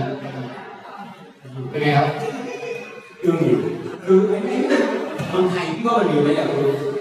อันนี้มันมันมีในมีในมดหลายชนิดนะซึ่งหลายๆชนิดเนี่ยก็อาจจะกระจายไปอยู่ตามมุมต่าง ที่รู้ไหมที่ผมรู้เรื่องเนี้ยครับผมแบบโลกผมเปลี่ยนเลยนะ ๆจริงฮะ คือแบบอีกส่วนหน้าบ้านผมเนี่ยตะโกนมีแบบ จะมีสงคราม ตะโกนแบบไม่สู้เลยไอ้ไอ้โอ้โหในขณะที่ผมเดินไปนั่นน่ะโดนน้ำใส่เลยเออน่าสนใจผมมองรถเปลี่ยนไปเลยนะ เออ มีล่าชาติมีอะไรโดนเลย ไอ้ยังเอ้ยคุณหมายพูดเนี่ยพี่คิดไม่ถึงว่าจริงๆน่าจะมีคนแบบเป็นราชันมดที่ลุกขึ้นมาเลิกท่าสอะไรอย่างเงี้ยนะน่าสนใจนะพอเป็นเรื่องอยู่กันอย่างสันติ ราชามด มดทุกตัวเท่าเทียมอะไรเงี้ย กับในฮันเตอร์ แหมเติมใช่บนเลยนะบนบูโรเองอะไรที่ไหนครับเจ๋งๆครับเอ่อต่อครับต่อคราวนี้มาดูมดที่อยู่ในแอนแลนด์บ้างครับ ขอคราวนี้คืออันนี้ที่ผ่านมาคือมดประหลาดทั้งหลายที่ไม่อยู่ในเรื่องมาดูมดที่อยู่ในแอนด์แมนกันได้ครับอ่ะแต่แอนด์แมนผมอยากรู้มานานแล้วว่ามันมีจริงหรือเปล่านี่ครับในแอนด์แมนเขาโชว์ให้เราดูสี่ตัวใครที่ไปดูมาแล้วก็จะจำได้นะฮะมันมีคาร์เพนเตอร์แอนด์บูเลตแอนด์เครซี่แอนด์โลไฟแอนด์นะฮะสี่ตัวนะครับครับมาดูกันทีละตัวครับ ตัวแรกเนี่ยไฟแอนก่อนนะอันนี้ให้ผมแบ่งทายชื่อภาษาไทยครับรถไฟรถคันไฟรถคันไฟครับไอ้กลิ่นเป็นจริงครับ แล้วคันอะไรเลยบางครั้งในการแปลมันก็แบบมีใส่เพิ่มไปบ้างนะครับไฟเออร์สแครชแอนในหนังเนี่ยวัชนิดนี้หน้าที่ของมันคือเป็นพวกแบบเอ่อหน่วยรบข้างข้างต่อตัวและต่างแดน เออ คือแบบเรามีน้ำขวางอยู่เราก็ช่วยต่อตัวเป็นสะพานเราจะขึ้นข้างบนเราก็ช่วยต่อตัวเป็นเอ่อทำให้สูงขึ้นไปอะไรเงี้ยครับอันนี้มันจะมีหน้าที่เฉพาะในหนังนะนะครับมดคันไฟของจริงเนี่ยเอ่อเป็นเป็นยังไงมาดูนะฮะเอ่อสามารถสามารถต่อเป็นแพนได้อย่างนี้จริงไหมอ่ะจริงนะเฮ้ยอันนี้คือมดไม่รู้มดใช่ชนิดนี้ป่ะนะแต่ว่า มันดูเหมือนไก่ทอดใช่ไหม เห็นรถคันไหม นี่คือนี่คือแพรที่ทำจากโต๊ะนะครับ เวลาฝนตกน้ำท่วมเจิ่งนองเนี่ยมันมาต่อตัวเป็นแพรแล้วแบบว่าไอ้ตัวที่อยู่ข้างบนเนี่ยก็จะสามารถแห้งได้ส่วนตัวข้างล่างก็ไม่จมเพราะอะไรครับไปครับไม่จมหรือว่าไม่จม เพราะอะไรเพราะอะไร มันจริงๆก็เป็นเรื่องเกี่ยวกับแรงดึงผิวแรงอะไรอย่างเงี้ยนะ อ๋อคือมันมันเอาตัวจมลงไปนี่ตั้งแต่ปากมันยังไม่ได้อยู่ใช่ไหมผมเข้าใจว่า คือในแง่หายใจเนี่ยมดมันไม่ได้หายใจทางปากแล้วอ๋อมันหายใจทางรูข้างๆตัวอ่ะอ๋อคือเหมือนผมแบบนี้รูจมูกอยู่แถวๆเนี้ยครับยังไม่ได้มา เฮ้ยจริงเหรอเนี่ยพี่ จริงครับ แต่ว่าเรื่องนั้นมันไม่ใช่ประเด็น ประเด็นคือว่าในทางฟิสิกส์ เดี๋ยวนะผมทำได้ยิ่งกว่าการที่มันหายใจต้านตัวมาก โอเค ก็แมลงเกือบทุกชนิดนะ จริงๆ ทุกชนิดเลยก็แล้วกันนะมีรูหายใจที่แบบอยู่ข้างๆตัวเราเป็นรูที่แบบ เออเขาเรียกว่าลมเข้าอ่ะ ลมเข้าลมออกนะฮะ ครับกระตัวด้วยครับกระตัวด้วยเพราะฉะนั้นถ้าเราไปอุดรูมันเนี่ย เออมันก็หายใจไม่ออกตายนะ อย่าไปอุดจมูกมันนะ อ๋อ ครับอันต่อครับพวกนี้นะ อันนี้อีกรูปหนึงครับ อันนี้ทำสะพานนะที่ดูสวยงามเลย เดี๋ยวเดี๋ยวทำไมมดแดงบ้านผมผมไม่เคยเห็นอย่างนี้เลยอะ มองไปก็ไม่สังเกตสิ อ๋อ เออนะฮะสนามหน้าบ้านเก็บกลับไปวันนี้นะดูนะครับ อันนี้ก็ให้ดูว่ารถในชีวิตจริงก็ต่อตัวได้แบบเดียวกับที่ในนั้นแหละรถคันไฟนะครับจริงๆรถหลายชนิดเลยที่ทำได้นะครับมีมดอยู่ชนิดหนึงครับใกล้ตัวมากๆครับ ถ้าพูดเรื่องการต่อตัวกายกรรมอะไรใหม่มันทำได้ยิ่งกว่านี้นะ เป็นการผสมผสานระหว่างกายกรรมและความสามารถทางเคมีทางทางวัสดุศาสตร์ทางอะไรเยอะหมดทางสถาปัตยกรรมทางอะไรเยอะ นี่ยิ้วมาขนาดนี้ มันอยู่ใกล้เรามากครับ มันคือ มันคือเนี่ยฮะมดแดงโอ้มดแดงแฝงอยู่ในมะม่วงนะฮะซึ่งอันนี้ไม่ไม่น่าใช้มะม่วงนะไม่ใช่ว่า ทุกครั้งที่เรานึกถึงมดแดงรังมดแดงเรานึกออกนะฮะ ครับ มันเป็นยังไงครับ มันจะเป็นแบบคล้ายๆรังพ่ออะพี่ห้างแถวบ้านผมเนี่ยครับเราจะสารม่วงมาแบบ มีไก่ข้างในมีลูกมีอะไรอยู่เต็มไปหมดเลยครับผูกบางทีไปไปต้นไม้มันจะเปิดตอนนี้ยบางทีมันม้วนแล้วก็แบบเออ คือใบไม้เนี่ยมันสามารถดึงมาประกอบกับเป็นหลังได้โดยใช้ใยขาวๆอะไรบางอย่างมันเป็นกาวลึกนะครับซึ่งของแบบคิดดูดิมดตัวนิดเดียวอ่ะถ้าเป็นเราเราก็การงอใบไม้เนี่ยเราก็แค่จับสองมือแล้วก็งอใช่ไหมแล้วมดมันตัวแค่นี้มันงอใบไม้ได้ไง เออ ทำมดทำห่อหมกไงทำไงมันต้องเรียกเพื่อนมาช่วยนะครับ แล้วมันก็ต่อตัวกันเพื่อจะแบบให้ไปสู่อีกฝั่งหนึ่งแล้วก็ค่อยๆดึงกันเข้ามาแบบราวแบบทุกตัวทำงานเปลี่ยนประสานกันเป็นสิ่งมีชีวิตตัวเดียวกัน เออเนี่ย ดูแล้วเหมือนกับมดทั้งรังเนี่ยเป็นสิ่งมีชีวิตตัวเดียว ฮะ ตัวหนึงเป็นเซลล์โอ้โหนี่ไอ้นี่แบบโอ้โหไอ้นี่มันยกเวทมาชวนเลย เนี่ยฝ่ายตัดก็ตัดไปฝ่ายดึงก็ดึงไปอืมสุดท้ายประกอบมาเป็นรังได้โดยที่ไม่มีใครคุยรู้เรื่องเลยอืม มหัศจรรย์ น่าสนใจนะฮะ ธรรมชาติขนาดมหัศจรรย์ แต่นี่ถ้าเราไปศึกษาเนี่ยมันจะมันจะสามารถย่อยออกมาเป็นกฎง่ายๆเขียนทำโปรแกรมคอมพิวเตอร์ไม่กี่บรรทัดเลยเฮ้ย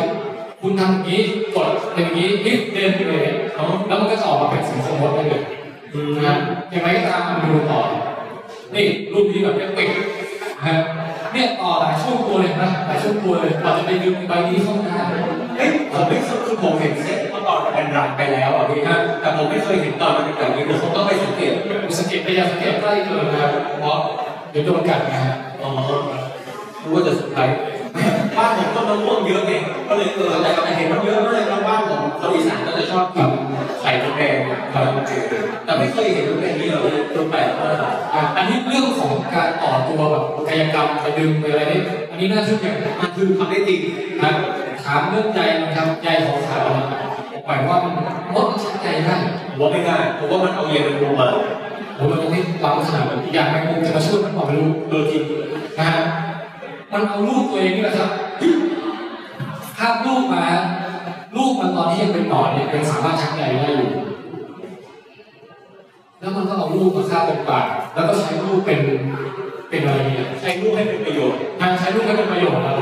คือลากเอาลูกแบบให้ลูกชักใยแล้วก็ลากเหมือนเป็นถักเย็บเย็บผ้าอย่างเงี้ยนะจากเย็บผ้าก็คือ ก็คือใช้ลูกเป็นหลอดกาวนั่นเอง ใช่ครับใช่ครับ โอ้เอ้ยพ่อแม่นี่ปกติใช้ผมไปล้างจานนะ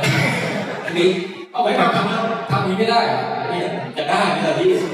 สมมติประตูบ้านพังเนี่ยไปก็แบบบุบปอกบุบปอกอย่างเงี้ย ดูบาทนะต่อเลยดีกว่าเราใช้ลูกไม่รู้ดูได้หนึ่งนิดเราสนใจเราพวกอะไรเนี่ยมันจะมีความสามารถในการใช้อะไรทำแต่อะไรอย่างนี้อยู่แล้ว ใช่ครับ อ๋อ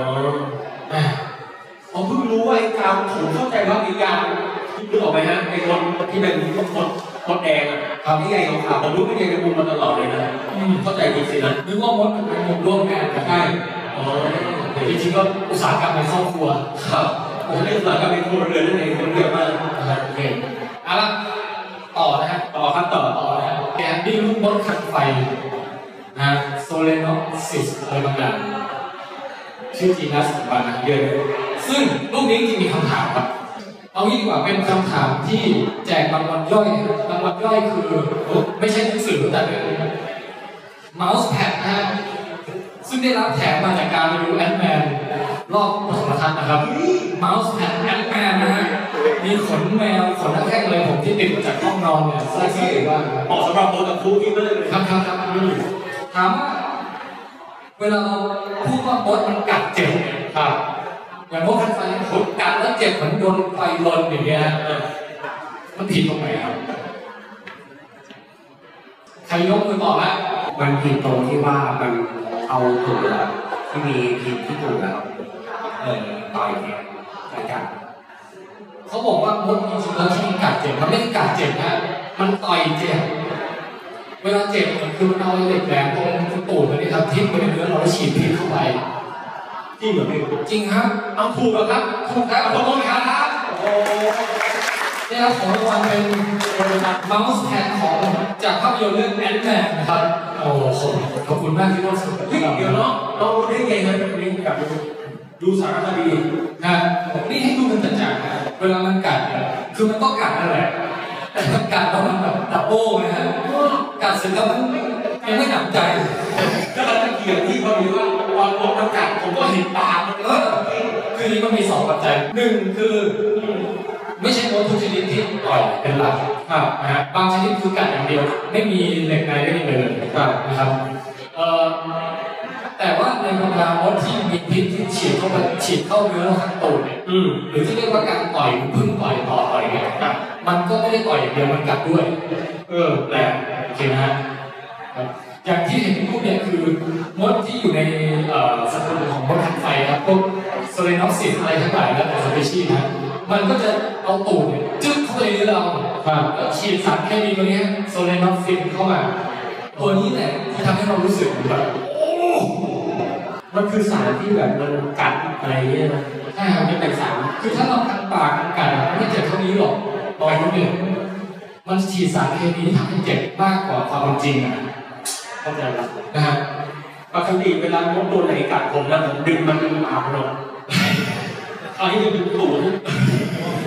ตะกี้ยังสงสารเขาเลยไม่ใช่ไหม ตัวไหนกัดผมผมก็ไม่สงสารนะครับ อ๋อครับเรื่องที่รักมักที่ชัง ใครทำดีมาผมรีบตอบครับ อ่า แต่ล่าสุดผมเคยเจอมดตัวหนึงคือผมกำลังหา ชื่ออะไรฮะ ส ผมกำลังนั่งอยู่แล้วแบบกำลังต้นไม้นะโอนหญ้าพี่ครับอยู่บนโอ้โหแบบมันมันกัดอ่ะแล้วผมนั่งใส่กางเกงยีนอย่างเงี้ยมันเข้ามาแบบแม่งทั้งอันเลยมันแบบปวดมากเลยขาแบบอืมเข้าใจป่ะแบบคือไม่ใช่รถกัดก็คือรถต่อยรถต่อยเอาตูดปากแบบเขาจะปากแบบเต็มที่อ่ะปั๊บปั๊บปั๊บโอ้โหมันคงเห็นออกไปเป็นศัตรูอะ เออผมได้เอาไปก้อนแล้วโอ้โหเดี๋ยวก่อนไปก้อนฉีดเข้าไปในกางเกงเนี่ยนะในรูอะอ๋อ ไม่ได้ฉีดเข้ากางเกงเลยนะผมว่าผมก็ฉลาดผมว่านะถ้าผมมันตัดสินกรรมได้ผมคงผมคงรู้ว่าควรทำอะไรอันนั้นแค่ผ่านของที่ต่อครับครับอ๋ออืมคือผมไปแค่แค้นแค้นมากโอเคครับ เอ่อต่อจากนี้คืออะไรหรอคิดว่าน่าจะเป็นมดตัวต่อไปฮะอ๋อนี่ครับพูดถึงเรื่องการเจ็บและต่อยเจ็บนะฮะในหนังเนี่ยมันมีตัวนี้ครับชื่อบุลิตแอนนะฮะบุลิตแอนคือมดลูกปืนนะครับอืมที่เขาบอกว่ามันใช้คำว่ากัดไปแล้วแต่มันพูดต่อยมันแบบกระดาษปากอย่างเงี้ย มดต่อย ใช่เมื่อก่อนมันฟังดูเบาอ่ะ งั้นต่อไปนี้ให้ใช้คำว่ามดกัดแต่ให้รู้ว่ามันตุ่มต่อย โอเค อ่ะโอเคอ่ะ กัดเท่ากับตุ่มต่อยค ครับรับมดกัดที่กัดเจ็บที่สุดเนี่ยเขาบอกว่าคือตัวนี้บุลิตแอนแล้วตัวนี้ก็เป็นเหมือนคล้ายๆบริการให้ของแอนแมน อ๋อ คือถ้าเป็นแผนกแบบหน่วยจู่โจมเนี่ยเอาตัวนี้ไปก่อนนะการเก็บอาวุธกันไปการเจ็บของมากมากครับซึ่งในหนังเนี่ยเขามีสเกลให้ดูนะครับว่าเฮ้ยวัดความเจ็บวัดไงวะ เออเออจำได้จำได้ตอนนั้นมันจะมีการวัดสเกลความเก็บตามชื่ออะไรไม่รู้ผมจำไม่ถูก ชมิดแอนดิเล็กซ์ครับซึ่งอันนี้เนี่ยมีจริงนะเป็นนักกีตาวิทยาคนหนึ่งเขาคิดค้นขึ้นมาครับ อ่าฮะ บอกว่ามีความเจ็บตั้งแต่ระดับหนึ่งถึงสี่ อ่า บุลเลตแอนที่แบบอยู่แบบระดับสูงสุดนะฮะ นะแต่ว่าก่อนที่เราจะดูรายละเอียดเนี่ยจริงเอาจริงๆอ่ะถ้าออกแบบจะเป็นคนคิดค้นเรื่องวิธีวัดระดับความเจ็บเนี่ยคำถามหนึ่งคือมันต้องถามก่อนใช่ไหมว่าเฮ้ยแล้วมันกัดตรงไหนอ่ะเออคือคุณวัดมันกัดแต่ละที่มันเจ็บไม่เท่ากันอ่ะ ถูก ใช่ไหมถ้าคนนั้นคือถ้ากัด กัดกัดต้นเท้าหรอกไม่เก่งเลย กัดข้อศอกเงี้ยใช่ไหม แต่ส่วนใหญ่มันกัดตรงไหนมันกัดกันเนื้อมันงอ ผมต้นขาเนี่ยนะ อย่างนั้นนะฮะมันเหมือนมันรู้เลยนะ ให้ผมอ่านถ่ายสไลด์ต่อไปจะเฉลยว่าจากที่เขาสำรวจเนี่ยมดกัดส่วนไหนของร่างกายเจ็บที่สุด น่าจะเดาไม่ยาก บอกให้ตอบว่ามันไม่ใช่เป็นอะไรที่ผมไปคิดดีกว่า อ้าวอ่ะถ้าไม่ใช่สิ่งที่ผมคิด ผมก็ต้องไม่คิดสิ่งนั้นถึงจะได้คำตอบว่าผมจะตอบได้ไงวะพี่แต่ไม่เป็นไรเดาว่าอันดับหนึ่งผมว่าส่วนนั้น อันดับสองน่าจะเป็นปาก อ๋อ ปากปาก ครับครับ มีใครอยากเอาอะไรนะฮะ อันนี้ไม่มีรางวัลนะ แค่ร่วมระดมจินตนาการเฉย ถือว่าร่วมสนุก อ่าฮะยกมือได้เลยครับมีใครที่บอกกัดส่วนไหนที่โดนกัดแล้วเจ็บที่สุด พี่น้องบอกการหนังตา หางตานะ หนังตาพี่ หางตาโอ้โห คือหลับก็มากัดตรงนี้เป็นแม่ เพื่อนนี้ก็ดราม่าใช่ได้นะ อืม ขนนมยังไง ไม่น่าทดลองดูถึงถึงถึงคุณชมิตจะไม่ได้ใช้ประโยชน์จากอวัยวะส่วนนั้นก็ตาม เอามาดูนะเฉลยคือนี้ครับ ครับ นอสซิลนอสซิลนี่ระดับความเจ็บปวดสูงมาก นั่นคือรูจมูกครับ คือสูงที่สุดแล้วลองมานี่อะไรอัปเปอร์ลิมริมฝีปากบน นั่นไง ออกไปทาง แต่ เปิด ว่า ว่า อันดับหนึ่งผมก็คิดว่าดูจมูกนั่นแหละแต่ที่ไม่ให้ผมพูด แล้วเอาไว้ว่าแค่อ่าดูอันดับไหนฮะลองดู ว่าแล้วก็อยู่อันดับสามแต่อันดับหนึ่งผมว่าแล้วว่าดูจมูก เอาที่นี่ครับพีนิสเอ่อลึงนะครับอันดับสามอันดับสองมาเอ่อแจ็คแร้นะ เอออันดับสี่ชี้ก็คือแก้ม ปางก่อนเอาชี้คือแก้มนะปางก็คือฝ่ามือ เอ ถัดมาเป็นถุงเงินทะนะสักตัวต้น ที่เดี๋ยวนะ คือคุณชลิดเนี่ย ไม่ไม่อันนี้ไม่ใช่คุณชมิตอันนี้อีกงานวิจัยหนึ่งคุณชมิตแกค่าแบ่งเวรหนึ่งสองสามสี่เอง โอเค ไอ้นี่มันมาละเอียดว่ากับเวรไหนด้วย คุณดูชื่อมันชื่ออะไรอีสตีฟคืออะไร โจชัวสตีเวนเป็นไงครับ ผมว่านะผม ผมผมไม่รู้ว่าเขาเป็นนักวิจัยหรือเปล่าเราควรจะไปรักษาตัวเอง นิปโป้ที่อยู่แบบตรงกลางๆหัวนมที่อยู่ระดับกลาง ผมเป็นห่วงเขามากเลย ต้องไปช่วยงานในริมสุดนั่นแหละที่แบบเจ็บน้อยสุด upper arm แขนท่อนแขนบนอ๋อนี่น่าจะฉีดยาวไหมมาใช่แล้วตรงนี้ความเจ็บ น่าจะน้อย เออเป็นไปได้ โอเคอะมิดเดิลโทนที่รองสุดท้ายอะคือ ผมนิ้วกลางของ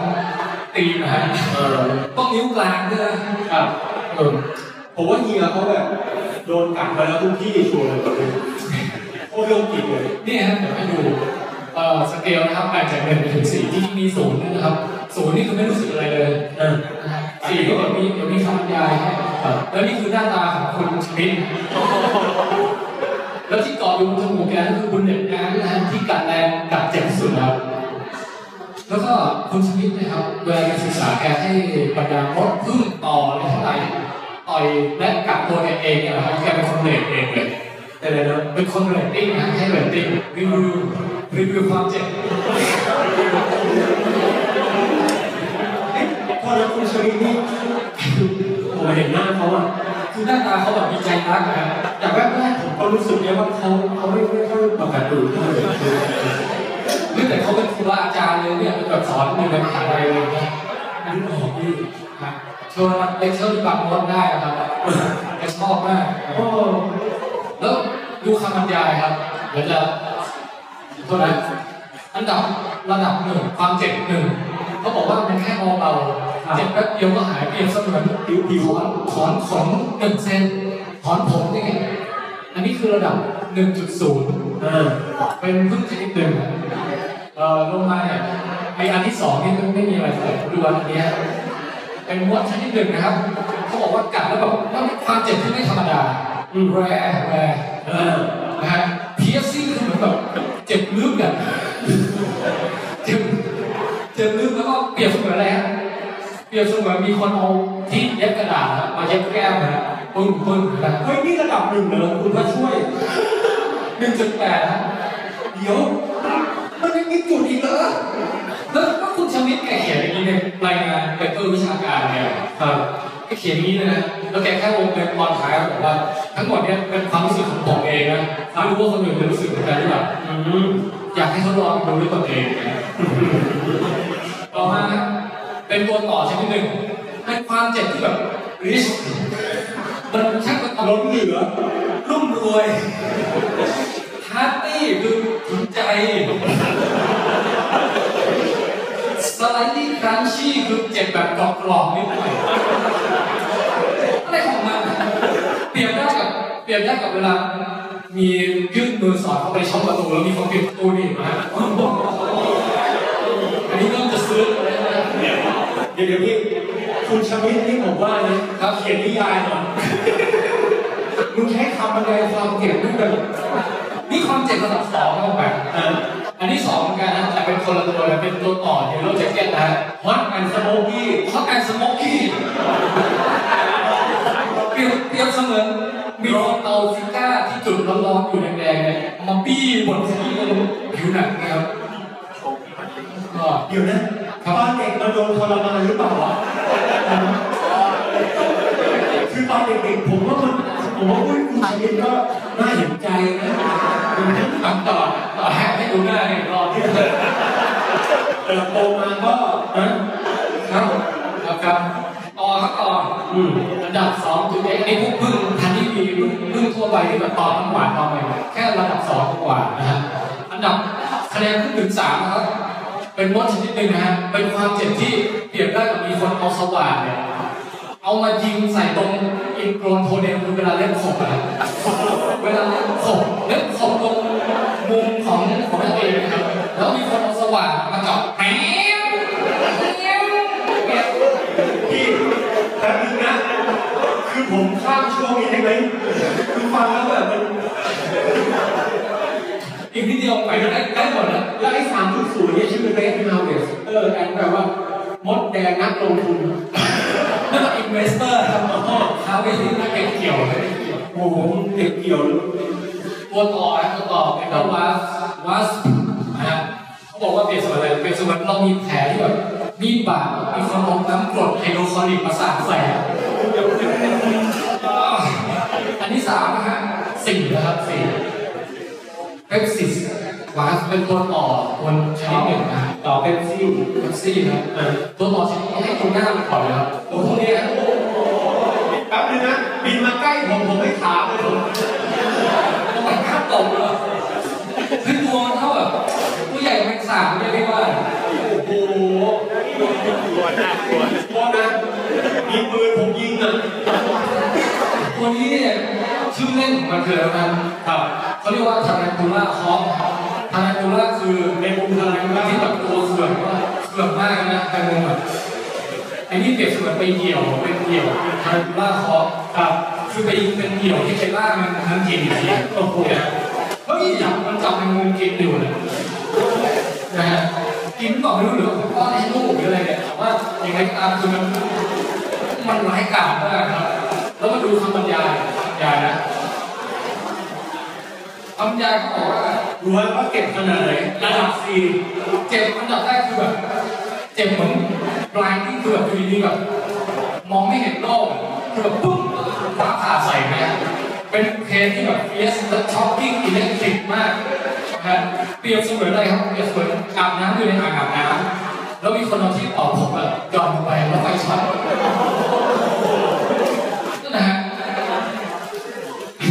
แล้วเขาบอกว่าทำอะไรไม่ได้เลยนอกจากนอนนอนร้องกรีดร้องอย่างเดียวเป็นไงครับแบบนี้ในฐานะนักรีวิวเหมือนกัน ครับ ครับ ถือว่าเป็นความเก็บที่ใช้ในการทรมานนักโทษได้นะผมมีความรู้สึกว่าบางทีนักโทษที่สารภาพแล้วเนี่ยเอ่อไม่ถูกประหารชีวิตเนี่ยควรจะเปลี่ยนกฎหมายใหม่เป็นเอ่อถ้าถ้าไม่สารภาพอ่ะ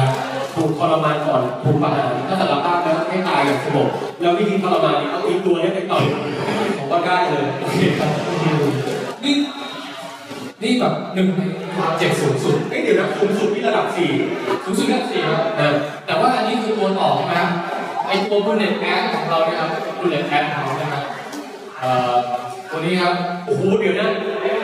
ไอ้ตัวนี้ปกติเวลากัดเนี่ยเอาปากคีบแล้วเอาตูดต่อยอีกที ใช่ครับแล้วตัวใหญ่ด้วยนะ ครับ พาราคาเนล่าคาราต้าครับตัวนี้อยู่ในแอนแมนนะฮะเป็นลูกสมุนของแอนแมนในเรื่องแล้วตัวนี้เนี่ยมันเจ็บระดับไหนกันไม่รู้ มาดูฮะ ดูนะครับเพิ่งเสียสมาธิของกินนะฮะ ครับ ใครได้ฟังเดี๋ยวก็โปรยไอ้ตัวนี้ใส่เออ ตัวนี้ครับเขาบอกว่าบุลเลตแอนเนี่ยนะฮะความเจ็บของมันเนี่ยช่างเป็นความเจ็บที่บริสุทธิ์ ไป มึงเป็นอาร์ตแล้ว เพียว อินเทนก็คือแบบเข้มข้นบริเลียนคือสุขสว่าง เปรียบเช่นอะไรครับ เปรียบเช่น เดินตีนเปล่าลุยไฟไปลุยไปบนขาร้อนๆโดยที่ส้นตีนเนี่ยมีตะปูสามนิ้วปักคาอยู่บนนั้น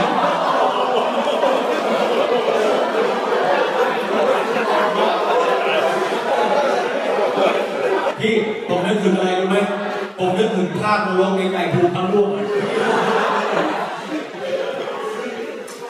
พี่อยากเขียนหนังสือให้ได้อย่างเงี้ยในแง่ของการเปรียบเปรยเลย ครับครับพี่ก็มีประสบการณ์นั้นก่อนครับผมว่า เนื้อมันได้เห็นอ่ะสมมติว่าถ้าเราเทียบกันระหว่างมดบุลเลตแอนนะฮะกับตัวต่อกินแมงมุมเนี่ยนะฮะมันเจ็บระดับสี่เหมือนกันใช่ไหมฮะแต่พอเวลาไปดูในในแผนภูมิเนี่ยเฮ้ยไอวงกลมของบุลเลตแอนมันใหญ่กว่าเยอะมากเลยว่ะ ครับ ไอตัวอ่อนนั้นวงเล็กๆทั้งที่ระดับสี่เหมือนกัน เดี๋ยวนะไฟล์ที่กินนี่คืออะไรพี่ หมายถึงหมายความว่า ถ้าโดนต่อตรงนี้ต่อยอะเจ็บโคตรแต่เจ็บแค่ห้านาที อ๋อ ถ้าวงใหญ่โดนคุณเด็กแอนเข้าไปเจ็บสามร้อยนาทีครับ แจกชั่วโมงละ ของห้าสามสิบห้าชั่วโมงนะดีป่ะ ห้าชั่วโมงนี้นั่งรถไปถึงลบบุรีเลยนะ ยังไม่หายไม่หายเจ็บอ่ะแล้วแบบรู้สึกว่าอันนี้คือความเจ็บระดับแม็กซ์นะจะค้างอยู่ห้าชั่วโมง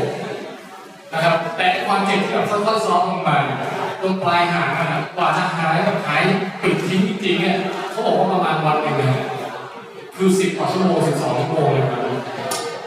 บุลเลตแอนครับ ผมว่าแอนแมนไม่ต้องมีพลังอะไรหรอกพี่มีอีกตัวเนี่ยพอละ แค่ส่งตัวนี้ไปอย่างเดียวนะครับครับพอแบ่งคิดว่าคนเราเนี่ยจะสามารถใช้ประโยชน์จากคุณเน็ตแอนได้ไหมฮะ ไม่รู้จะเอาไปทำอะไร มีวัฒนธรรมไหนที่เราคุณเน็ตแอนไปใช้ทำอะไรครับ ผมนึกออกละ ยังไงครับ ใช้ในการผ่าตัดผ่าตัดนะฮะสมมติจะผ่าผ่าได้ติดใช่ไหม อ๋อก็เอา บุลเลตแอนกัดไม่ก่อนเลย คือมันจะไปเจ็บตรงแขนได้แล้วก็ค่อยๆผ่าเอาแล้วมันมันช่วยให้ดีขึ้นหรือทำงานขึ้นไหมเนี่ย ครับ นี่ครับชนเผ่านะฮะในอเมริกาใต้ครับเอาแรงของบุลเลตแอนเนี่ยเอามาใส่ในถุงมือครับถุงมือนึกภาพถุงมือเวลาเราจับของร้อนนะฮะ ครับ ถุงมือปวดหนาๆแล้วก็บุลเลตแอนอยู่ข้างในเป็นกระดาษ ครับ แล้วให้เด็กวัยรุ่นนะครับที่กำลังต้องผ่านพิธีกรรม การเติบใหญ่จากเด็กชายสู่เด็กหนุ่มนะฮะต้องทดสอบความกล้านะครับถ้าเปรียบเทียบกับบ้านเราก็คือรับน้องอย่างเงี้ยฮะ แล้วเราทำยังไงต่อพี่ เอามือใส่เข้าไปครับ แล้วให้บุลเลตแอนไม่ใช่ตัวเดียวนะครับ เป็นรังนะฮะกัดแล้วต้องทนให้ได้ ไม่รู้เขาให้ค้างอยู่กี่นาทีกันนะโอ้ my god พี่หน้าพี่คนเนี้ยเนี่ย เล่นหน้าเราเย็นแบงปากมากมีรุ่นพี่เนี่ยปวดมากเลยอย่างนี้บอกแบบถ้าถ้าถ้าเมืองไทยรับน้องแบบว่ากระทรวงศึกษาอะไรเนี่ยบางมดเนี่ยชื่อมีคำว่ามดอยู่ในมหาลัยนะครับ รับน้องแบบนี้ รับน้องนะครับ ผมว่าเจลวัสลีนขายดีอะผมแต่รับน้องกับผมเลยไม่ยังหัวนั่นเลย โอ้ทั้งหมด แต่แต่ผมเข้าใจกันนะแล้วเป็นคนป่าจริงเนี่ยครับเขาก็ต้องมีวัฒนธรรมเพื่อให้เขาอดทนนะ ใช่ เพราะว่าเพราะว่าความโหดร้ายของสิ่งแวดล้อมนี่มันก็ต้องแบบมันก็ต้องมันก็ต้องโดนพวกนี้แบบเอ่อโดนสิงโตของโดนอะไรผมว่ามันมันใช้ชิงไว้ก่อนมันพอเข้าใจได้ ครับ อืม แต่นี่ก็น่าจะถือว่าโหดมากๆเมื่อเทียบกับเผ่าเผ่าแต่ละเผ่าที่ว่ามีพิธีกรรมเอ่อต่อการเติบโตผ่านจากวัยเด็กสู่วัยชายชะกันเลยครับ แล้วเอาจริงๆรูปเนี้ยคุณองค์เห็นนะ ครับ ผมไม่นึกว่าให้เอามือยื่นผมคิดว่า เพราะว่ามือมันต้องมีห้ารูใช่ไหมมีรูเดียวอย่างเงี้ยดีมันให้เอามือยื่นก็ยังดี ถือว่ายังตามรูต่อข้าน้อย เล็กแค่นี้ได้ใช่นะครับ ครับ โอเค เดี๋ยวขอกินน้ำนิดนึงครับแล้วจะพูด โอ้โหนี่ที่แทนนี่เขาเอาเรื่องแบบนี้มาเล่า ไม่ตาย ผมไม่รู้ว่ามดมันจะมีเรื่องอะไรในงานแบบนี้ใช่ไหมฮะโอ้โหนี่กลับไปนี่ผมต้องมองมดเปลี่ยนไปนะครับสุดยอดมาก มาดูกันต่อครับเดี๋ยวจบแล้ว จะจบแล้วนะ จะจบแล้วนะครับ นี่ถือว่าพีคมากเลยนะเนี่ย คุณเหลือแต่มีพี่คุณพี่ผมถูกไหมฮะอันนี้ข้ามเลยแล้วกันจะได้ประหยัดเวลา อยากรู้พี่เราไปเอาที่คุณดูเหรอ อันนี้มันเป็นแค่กราฟที่บอกว่าอ่าสมมติเยลโล่แจ็คเก็ตคือตัวต่อชนิดเนี้ยต้องต่อยกี่ครั้งเราถึงจะตาย ตายเลยนะไม่ใช่แค่เจ็บนะ พี่ข้ามกามไปได้ยังไงแม่งโลกจิตสุดแล้ว ส่วนไอ้ข้างบนเนี่ยคือว่าในการต่อยหนึ่งครั้งเนี่ยมันฉีดพิษใส่เราเข้ามากี่กี่อะไรนะกี่มิลลิกรัมอ่าอย่างอันนี้เนี่ยอะไรนะใจแอนคอนเน็ตนะเป็นต่อยักษ์อะไรบางอย่างฉีดพิษเยอะมากแล้วก็โดนต่อยประมาณ164ครั้งตาย ซึ่งไม่จำเป็นว่าต้องเป็นปอดตัวเดียวปล่อยรวมแบบไม่ใช่อย่างนี้นะ อ่า แต่คือแบบอัดทั้งรังอ่ะรังนึงนะสองร้อยตัวเนี่ย โดนเข้าไปตัวละหนึ่งดอกนี่ก็ตายแล้วนะ อ่า อ่า อันนี้ดีคือทั่วไปครับ ใช่ครับ ซึ่งนี่เราไม่นับกรณีของคนที่แพ้พิษนะ อ่า คือคนธรรมดา สามพันห้าร้อยครั้งถึงจะตาย ขอโทษตอนเด็กผมเคยไปเล่นใกล้ลังพึ่งมันต่อยตรงเนี้ยคอทีนึงผมว่าเกือบตายแล้วผมยอมสามพันห้าร้อยทีถึงตายสนิทเลยนะพี่ใช่ครับ เป็นการตายที่ทรมานมาก นี่นี่ผมฟังที่พูดแล้วผมมีแรงบันดาลใจยังไงรู้ไหม ยังไงครับ ถ้าคุณไม่มีแบบคือผมเรียนฟิสิกส์ใช่ไหมเออผมว่าผมทำเปเปอร์ไม่ได้หรอกผมตอนนี้แบบโอ้ไม่รู้จะไปทางไหนคุณมีความอดทนอย่างเดียวอะคุณทำเปเปอร์ได้เหมือนกันนะแต่ต้องเสียสละนิดนึงนะโอเคครับ ต่อครับต่อต่อต่ออ่ะมดตัวต่อไปที่ปรากฏในเรื่องนี้หน่อยคือ Crazy Ann มดบ้ามดบ้า อั อันนี้เนี่ยจริงๆมันรายละเอียดที่น่าสนใจมันเป็นมันสู้คนอื่นไม่ค่อยได้ ครับ แต่ว่าในแอนแมนก็เห็นว่าเป็นมดหน้าตาน่ารักแบบรูปหัวได้อะไรเงี้ยครับนะฮะแล้วก็เอาไว้จัดการพวกเรื่องวงจรอิเล็กทรอนิกส์อะไรทั้งหลาย อ๋อคอยคอยไปกัดให้ช็อตจอนนู้นตอนนี้ ซึ่งในชีวิตจริงเนี่ยไอ้ crazy ant เนี่ยมันก็คอยทำลายสายไฟอะไรพวกนี้เหมือนกันนะมันไปกินสายไฟทำให้คอมพิวเตอร์หรือว่าระบบอะไรต่างๆแล้ววงจรเนี่ยเขาก็เลยเลือกตัวนี้มาเป็นต้นแบบนะฮะ อ๋อ แต่ว่าถ้าเราดูชื่อชนิดมันเนี่ยครับพาราเทคิน่าดอนดอนจีคอนิสเนี่ยนะถ้าไปเสิร์ชดูจริงอ่ะปรากฏว่ามันเป็นมดดำอ้าวเออแต่ในหนังมันเป็นมดแดงนะ ครับ ไปเสิร์ชดูอ่ะเป็นมดดำทั้งนั้นนะครับ แล้วก็ชื่อแบ็คแบล็คเคซี่แอนนะครับคาราเทคิน่าลองจิคอนแสดงว่าหนังเนี่ยเขาก็ได้เอามาจากของจริงเป๊ะๆครับเขาจะดูแล้วก็ได้ว่า สีแดงน่ารักกว่า มันดูร้อนแรงมันน่าสนใจผมว่าแล้วเวลาถ่ายมันน่าจะเด่นจากฉากมากกว่า นะฮะ มดดำมันดูแบบ ไอ้พวกไอ้นี่เหยียดสีผิวเลย คือพวกไม่ใช่คือผมรู้สึกมดดำมันแบบมันไม่มีสองกว่าพี่มันแค่เหม็นน่ะผมไม่กลัวมดดำมาดิมาดิเออ ถ้ามันเข้ากางเกงนี่ไม่ต้องทำอะไรมากมาย เฮ้ยเฉยๆกลับไปล้าง เอออ๋อประเด็นของเรื่องรถเ a ซี่แอนนี่ยครับคืออยากให้ทายว่าชื่อภาษาไทยชื่ออะไรครับ เออ อันนี้คือได้หนังสือไหมครับ อะไรนะ ได้หนังสือไหมค อั รั น บ นี้ไม่ได้หนังสือครับ ภาษาไทยของกรีกที่มันไม่ใช่มดบ้าน ไม่ใช่มดบ้าครับ ตับก็มีทางเสนอแล้วมันมดด มันมันมีชื่อเฉพาะอีก ำอ่า ไอ้คำว่า crazy เนี่ยเขาแปลให้ด้วยอะอยากจะรู้ว่าเขาแปลไทยว่าอะไร ขอลองไทยให้มันเป็นตัวอ อยา ย่าก ง ให้เล่น มดวิปลาส ๆมดวิปลาสนะครับมดวิปริตมดวิปลาสมดโรคจิตมดเอ่อมีคำไหนบ้างได้บ้างมดเร่อ มดยอมแล้วครับ มดรำคาญนะฮ ะ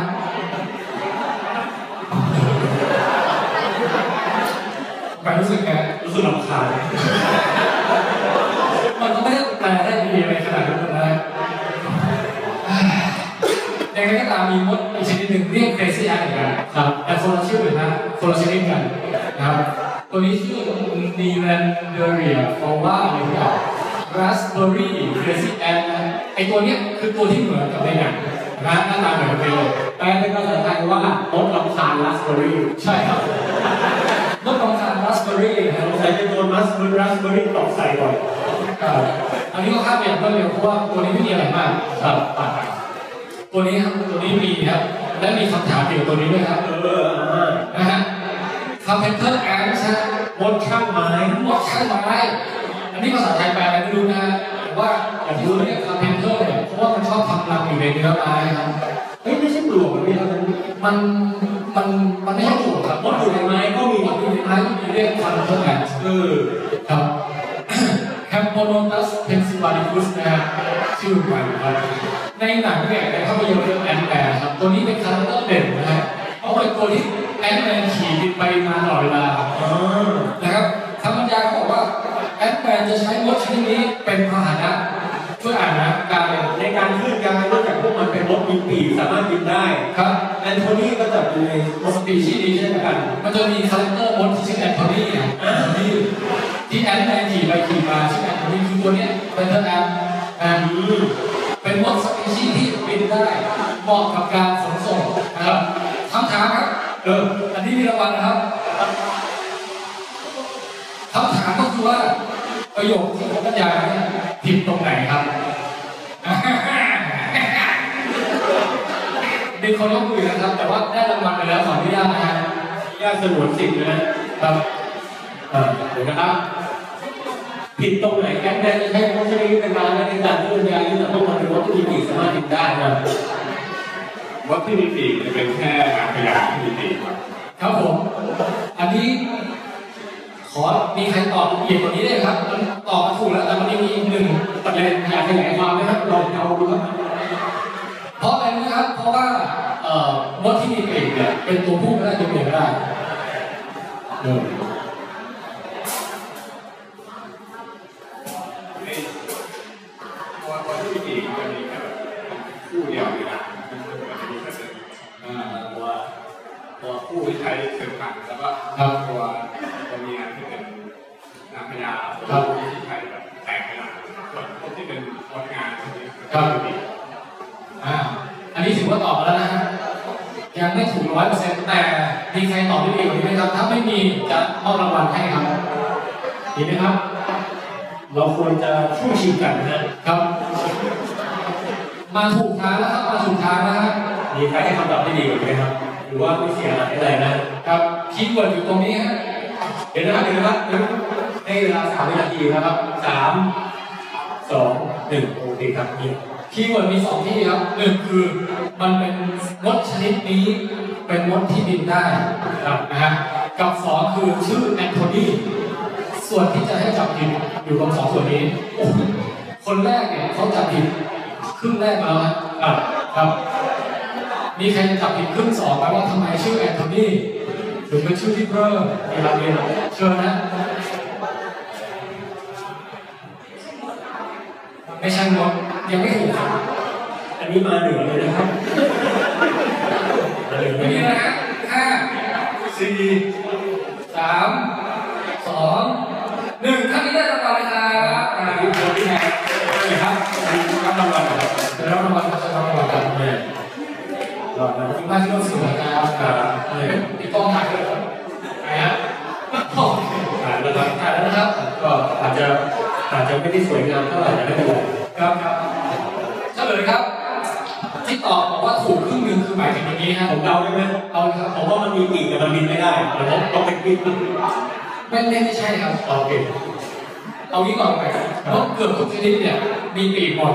ไม่ใช่แค่ชนิดเดียว เออ แต่ในขณะเดียวกันนกเกือบทุกชนิด ก็ไม่มีปีกเช่นเดียวกัน อ่าพูดแล้วงงใช่ไหมคืออย่างนี้ในมดหนึ่งรังเนี่ยชีวิตส่วนใหญ่มันไม่มีปีกมดแบบที่เราเห็นเนี่ยเดินไอ้มดคาร์บอนไดออกไซด์เนี่ยตัวจริงก็ไม่มีปีกเหมือนกัน อ่า เราก็เห็นมันเดินเดินอยู่แบบธรรมดาเป็นคนไม่มีปีก ครับ นะฮะแต่มันจะมีปีก คือหมายว่ารังรังหนึงเนี่ย มันจะปล่อยตัวที่มีปีกออกไป เมื่อถึงฤดูผสมพันธุ์เท่านั้นถูกไหมฮะ สรุปมีปีกหรือไม่มีปีก คือโดยทั่วไปมันไม่มีปีก อ่า แต่พอถึงฤดูผสมพันธุ์ปุ๊บมันจะสร้างลูกตัวใหม่ ที่มีปีก ๆ เราบรรดานางพญาน้อยๆ ที่จะไปเป็นรุ่นต่อไป อ๋อ ที่มีปีก แล้วก็โปรยบินออกมาจากรังฮะ เออ แต่ไม่ใช่แค่นางพญาอย่างเดียวมันอยู่วงจรชีวิตมดนะครับ ไอ้ที่เราเห็นปกติเนี่ยอยู่ในรังนี่คือมดเกอร์นะฮะเป็นมดงานมดงานพอถึงเวลาเนี่ยมันถึงจะปล่อยตัวตัวผู้ออกไป แล้วก็ปล่อยตัวเมียซึ่งเป็นควีนของควีนรุ่นใหม่ ไม่ใช่ควีนตัวเดิมนะควีนรุ่นใหม่ออกไป แล้วก็บรรดาเหล่าเอ่อมดตัวผู้ที่มีปีกมดตัวเมียที่มีปีกก็จะไปเจอกันข้างนอกรังครับไปเจอกับตัวแทนของรังอื่นๆนะฮะแล้วก็มาออจี้กัน อืม นะ ค ค รั รั บบ ผสมพันธุ์อะไรกันมากมายจากนั้นปีกเนี่ยใช้แค่นี้แหละทั้งชีวิตสลัดปีกทิ้งไอ้ตัวควีนเนี่ยที่เดิมแบบบินไปผสมพันธุ์เนี่ย ครับ สลัดปีกทิ้งไปสร้างอาณาจักรของตัวเอง อืม ด้วยการให้กำเนิดลูกๆออกมาเป็นมดงาม แล้วลูก เอาแค่นี้ก่อนงงนะฮะ เดี๋ยวนะสรุปลูกเนี่ยมีปีกจะจะคลอดออกมาแล้วมีปีกเฉพาะช่วงสุดท้าย ใช่ อะไรเป็นปัจจัยทำให้มันคลอดออกมาแล้วมีปีก มันป้อนอาหารพิเศษคือมดแต่ละตัวเนี่ยถ้าป้อนป้อนอาหารแบบหนึ่งก็จะกลายเป็นมดงาน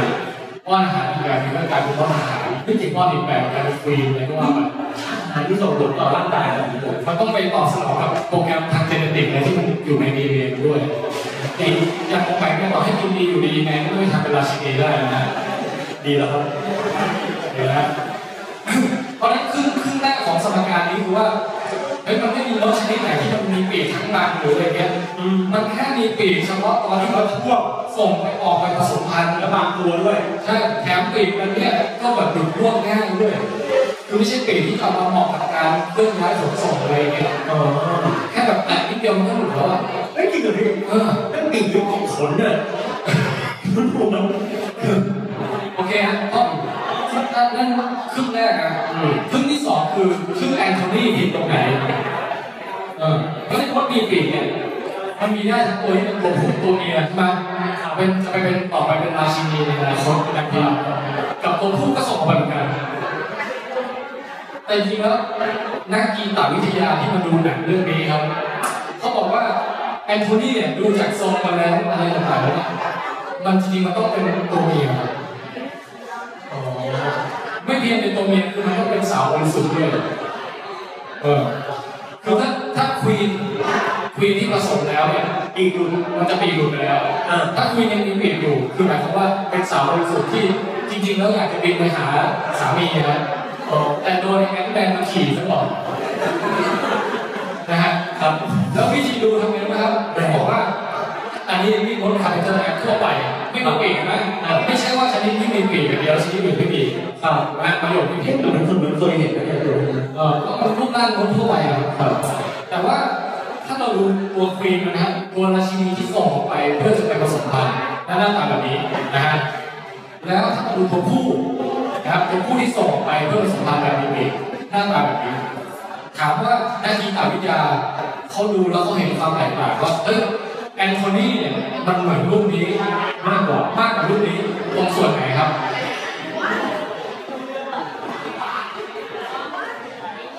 มีคนตะโกนมาแล้วฮะหัวตะโกนอยากตะโกนว่าขอบคุณมากครับถูกต้องครับ โอ้ยน้องหน่อย ถ้าสังเกตดีมากครับถ้าสังเกตดีมากราชินีมดนะฮะ เดี๋ยวนะครับอันนั้นคือที่นั่งระดับ VIP ของเทรานะฮะ ครับผมอย่าปล่อยอะไรลงมานะฮะราชินีมดเนี่ยหัวโตกว่ามดตัวผู้อะราชันมดราชินีมดนะฮะทำไมครับ เพราะว่าตัวผู้เนี่ยหน้าที่ของมันมีแค่อย่างเดียวครับครับมันฟิชเชอรี่เสร็จแล้วมันก็ตายนะฮะ อืม ในขณะที่ราชินียังต้องมีชีวิตต่อไป ยังต้องกินข้าวยังต้องกลับนู่นกลับนี่ มันมีเครื่องคราวต่างๆ ที่พร้อมกับการดำรงชีวิตเนี่ยอยู่ในหัวมันเยอะก็มีมีกล้ามเนื้อในการกัดกินมีอะไรอย่างเงี้ยส่วนตัวผู้เนี่ยหัวมันลดขนาดเล็กนิดเดียวเพราะว่า มันไม่ต้องมันไม่กินอะไรเลยด้วยนะอ่ะแล้วมันก็มันไม่ทำอะไรเลยนอกจากผสมพันธุ์อย่างเดียวหัวมันเลยเล็ก ครับแล้วถ้าเราไปดูแอนโทนีแอนโทนีของโปอะอ๋อจึงได้ข้อสรุปว่าแอนโทนีไม่ใช่ผู้ชายตั้งชื่อผิดจริงๆต้องตั้งตั้งว่าแอนโทเนต เหรอฮะ ฮะประมาณนั้นฮะ ไม่ตอนแรกผมก็งงว่าทำไมแอนโทนีเป็นชื่อผู้หญิงไม่ได้ พี่ก็ไม่เคยเห็นผู้หญิงชื่อแอนโทนีนะครับ พอพอๆกับไม่เคยเห็นผู้หญิงชื่อสมชายเลย อ อ อ อก ก มา มา นะ เตะเข้าใจละ อันนี้ก็ให้จับผิดเล่นๆสนุกสนานนะครับครับ ไม่มีผลต่ออัตรรสการดูภาพยนตร์แต่อย่างใดนะครับแต่ว่าเป็นความรู้เสริมเฉย อาจจะเป็นเพราะตุ้มก็ได้นะ ๆแอนโทนีเนี่ย คือแบบเป็นคนแค่ตัวแต่ว่าแบบเป็นมดทองมดรทอง ถทองเหรอครับคือจริงๆเป็นโมเนียเลยแหละแต่ว่าแหมอยากได้ชื่อผู้ครับเป็นอะไรครับโอเคครับ ไปกันอย่าง เห็นความรู้อีกหนึ่งอย่างนะซึ่งอันนี้ผมขอพูดแค่สั้นๆเพราะว่ามันยากมันเข้าใจยากนิดหนึ่งยิ่งอยาก รู้เลยพี่ เออก็คือว่ามดทั้งกลางที่เราเห็นเนี่ยที่เห็นเป็นมดงานเดินยุ่ยเนี่ยมดทหารก็ตามเลยเป็นตัวเมียหมดเลยนะครับ ตัวเมียหมดทั้งกลางเลย ไม่มีใครค่อยได้เห็นมดตัวผู้เท่าไหร่หรอกในชีวิตเนี่ยมดทุกตัวที่กลับออกไปเนี่ยเป็นตัวเมียหมดเลย พี่อยู่นี่ จริง เพราะฉะนั้นจะทำอะไรเนี่ยเกรงใจผู้หญิงบ้างผู้หญิงไปก้มไปต้อนอะไรเงี้ย ครับ ครับ ผมผมก็ตกอย่างแถวเขา ครับเหนื่อย ครับ นะฮะอันนี้มีใครมีใครไม่รู้มาก่อนนะครับว่าว่าจริงๆแล้วเป็นตัวเมียทั้งหมด ผมเนี่ย คนอื่นมีใครไม่รู้นะครับออกมือหนะฮะว่าใครรู้ใครรู้มาก่อนแล้วทำออกมือครับรู้ไม่ถึงนะระดับความรู้ว่าตัวของพวกเราโอเคอยู่ไหม เดี๋ยวๆคุณรู้กันได้ยังไงฮะเคยไปดูอวัยวะหมดหรือเปล่าว่าคุณเขาอาจจะมีดูสารคดีอะไรนะพี่ครับแต่ละตอน ก็คือว่าถ้าเรียกอีกอย่างหนึงคือว่ามดแต่ละตัวที่เราเห็นมันทำงานร่วมกัน จริงๆแล้วมันเป็นพี่สาวน้องสาวกันนะเป็นพี่สาวน้องสาวกัน อืม ให้ดูตามก่อนครับเข้าใจคือควีนเนี่ยเป็นตัวเดียวที่ผลิตลูกออกมาลูกทุกตัวเป็นตัวเมียหมดครับใช่ไหมครับก็เลยเป็นพี่สาวน้องสาวกัน เกิดมาเป็นจากการหมดเลย ใช่นะครับรู้สึกว่าตัวแข็งมันเหนื่อย ครับพูดเบาๆก็ได้พูด จริงเหรอ ได้อยู่ได้อยู่ ไอ้น้องบอกอ๋อถ้าพูดระดับนี้ได้อยู่นะครับได้อยู่นะครับโอเคลองฟังเรื่องเขาต่อ ต่อครับต่อ สุดท้ายเป็นพี่สาวน้องสาวกันใช่ครับซึ่งตรงนี้มีผลมาก เฮ้ย มีผลไปสู่คำถามที่ว่า ว่า ทำไมเล่า มดแต่ละตัวมันถึงไม่เป็นตั้งครอบครัวของมันเองมันจะอยู่ทำไมในรังแล้วช่วยเหลือกันอย่างเป็นตัวเดียวกันเออนะครับทำไมแต่ละตัวไม่แยกย้ายไปตั้งแบบตั้งรังตัวเองแล้วก็เป็นราชินีเองแล้วมีครอบครัวเองเลยนะครับ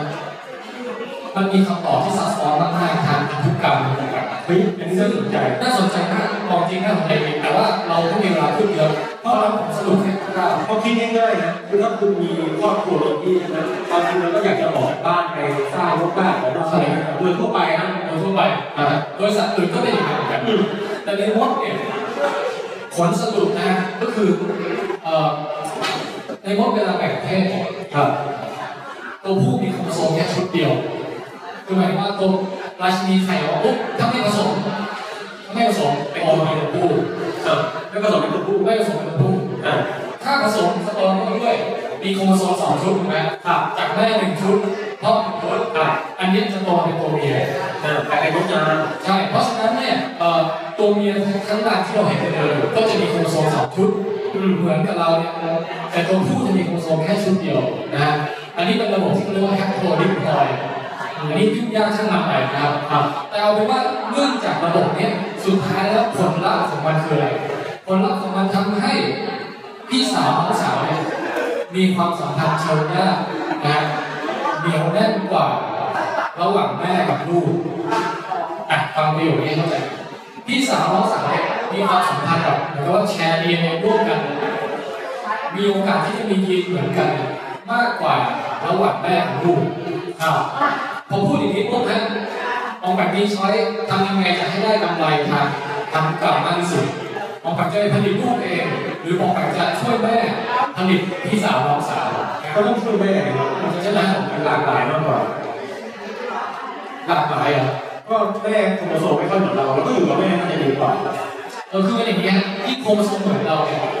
เรายิ่งอยากช่วยเหมือนหมอปัจจัยโครโมโซมเหมือนพี่ชายหมอปัจจัยสักส่วนหนึ่งพี่ชายทำอะไรหมอปัจจัยรู้สึกอยากช่วยเหลือ อ่าถ้าอย่างนั้นมันก็น่าจะอยากช่วยเหลือเพื่อนพ้องมากกว่าช่วยแม่ ถูกต้องครับ ครับเพราะว่ามันเพราะมันเพราะว่าเราเหมือนเพื่อนกันมากกว่ามันก็อยากช่วย เอางี้ผมพูดแบบคืออย่างเงี้ย อ่า คือว่า ถ้าออกแบบผลิตลูกเองออกแบบได้กำไรห้าหน่วย อืม ในแง่ของว่าลูกแต่ละคนเนี่ยมีพันธุกรรมเหมือนเราแค่ครึ่งเดียว อืม นะฮะแต่ถ้าออกแบบไม่ผลิตลูกเองออกแบบผลิตน้องสาว น้องสาวแต่ละตัวเหมือนเราเจ็ดสิบห้าเปอร์เซ็นต์ เออดีกว่า ออกแบบได้กำไรมากกว่าไปผลิตลูกเอง โอเค ด้วยเหตุนี้วิวัฒนาการพอมันเซตอัพอย่างนี้ปุ๊บเนี่ยมดทั้งหลายในโลกจึงมีพฤติกรรมที่ว่าแทนที่จะไปตั้งครอบครัวเอง มาช่วยแม่ผลิตน้องสาวดีกว่า เข้าใจละ เข้าใจนะเข้าใจแล้วโอเคเข้าใจนะครับ ถ้าอยากรู้ต่อลองไปหาอ่านนะเรื่องนี้น่าสนใจมากเพราะว่า พูดง่ายๆคือถ้าผมเราไปมีลูกใช่ไหมลูกผมไม่ค่อยเหมือนผม ใช่ แต่แต่แม่ผมเนี่ยการมีลูกหน้าตาเหมือนผมมากกว่า เออ ผมก็อยากได้ต่อแต่งที่นี้ผมก็ควรจะช่วยแม่ ใช่ใช่ อ้าวเซ็งเลย ประมาณนั้นประมาณนั้นนะครับเอ่อแล้วก็นี่เป็นต้นกำเนิดของทุกอย่างว่าทำไมมดแต่ละตัวในหลักถึงทำงานร่วมมือร่วมแรงร่วมใจกันราวกับว่าเป็นสิ่งชีวิตตัวเดียวกัน เพราะมันแชร์พันธุกรรมที่แทบจะเหมือนกันเพราะระหว่างพี่สาวกับน้องสาวเนี่ยความเหมือนทางพันธุกรรมสูงมากจนกระทั่งว่า ฉันตายแทนเธอได้เพราะว่าต่อให้ฉันตายไปเนี่ยเธอก็ยังอยู่รอดต่อไปเพื่อผลิตน้องสาวรุ่นรุ่นอื่นต่อไปชีวิตฉันแค่คนเดียวเนี่ยมันเทียบไม่ได้กับความอยู่รอดของทั้งหลายที่จะผลิตเพิ่มอีกไม่รู้กี่ร้อยล้านคนเข้าใจไหมครับ นี่คือความนึกถึงสังคมของมดนะครับ นี่คือจุดเริ่มต้นของการร่วมมือร่วมแรงร่วมใจในโลกธรรมชาติ สุดยอดเลย เหนื่อยนะฮะ ความเป็นมามดที่ซ่อนอะไรไว้เยอะมากเลยครับ หวังว่าตรงนี้จะลึกซึ้งและทำให้ทุกคนอยากรู้ต่อไปหาอ่านเพิ่มกันนะฮะโอเค ต่อมาฮะสุดท้ายสุดท้ายเครื่องรถวันนี้ครับ ครับ ยังไม่หลับเลยนะครับหลับแล้วหนึ่งนะปลุกด้วยครับ ต่อต่อ เรื่องสุดท้ายคือเราสังเกตใช่ไหมครับว่ามดเนี่ยมีหลายวันนะชนชั้นอยู่นะครับ มีอะไรบ้างครับมดงานมดงานครับ มดนางพญาน างพญาม มดหลวงมดอุผู้ มดตัวผู้วันอ่ะมดปีกมดปีกก็คือพวกเอ่อตัวผู้ตัวเมียนี่แหละที่ส่งออกไปนอกรังนะครับนะฮะ รัก ตรงนั้นจริงนะ มดตัวอ่อน เอามดอ่อนมดเด็กเออ หมดนะหมดท่าหมดท่าหมดท่าเออหมดนะครับครับจริงๆเราเหลือหนึ่งครับแต่ว่าผมให้ดูนี่ให้ดูหน้าตาคุยผมว่าเฮ้ยมดมดเหมือนกันเนี่ยรังเดียวกันเป็นครอบครัวเดียวกันไซส์ไซส์มันต่างเยอะมากมันมันรู้สึกแทบจะไม่ใช่สิ่งมีชีวิตชนิดเดียวกันด้วยซ้ำครับนะฮะ อันนี้คุยของอีกนิดนึงครับ นี่มดงานเอ่อมดงานก็มีหลายไซส์มีตัวเล็กตัวใหญ่ตัวกลางตัวควีนไปเล่นหลังแม่แล้วนะฮะเอออันนี้คือควีนนะครับให้ดูว่าความหลากหลายทางรูปร่างต่อไปมาดูวันนั้นที่ผมแบ่งภาพหน่อยครับ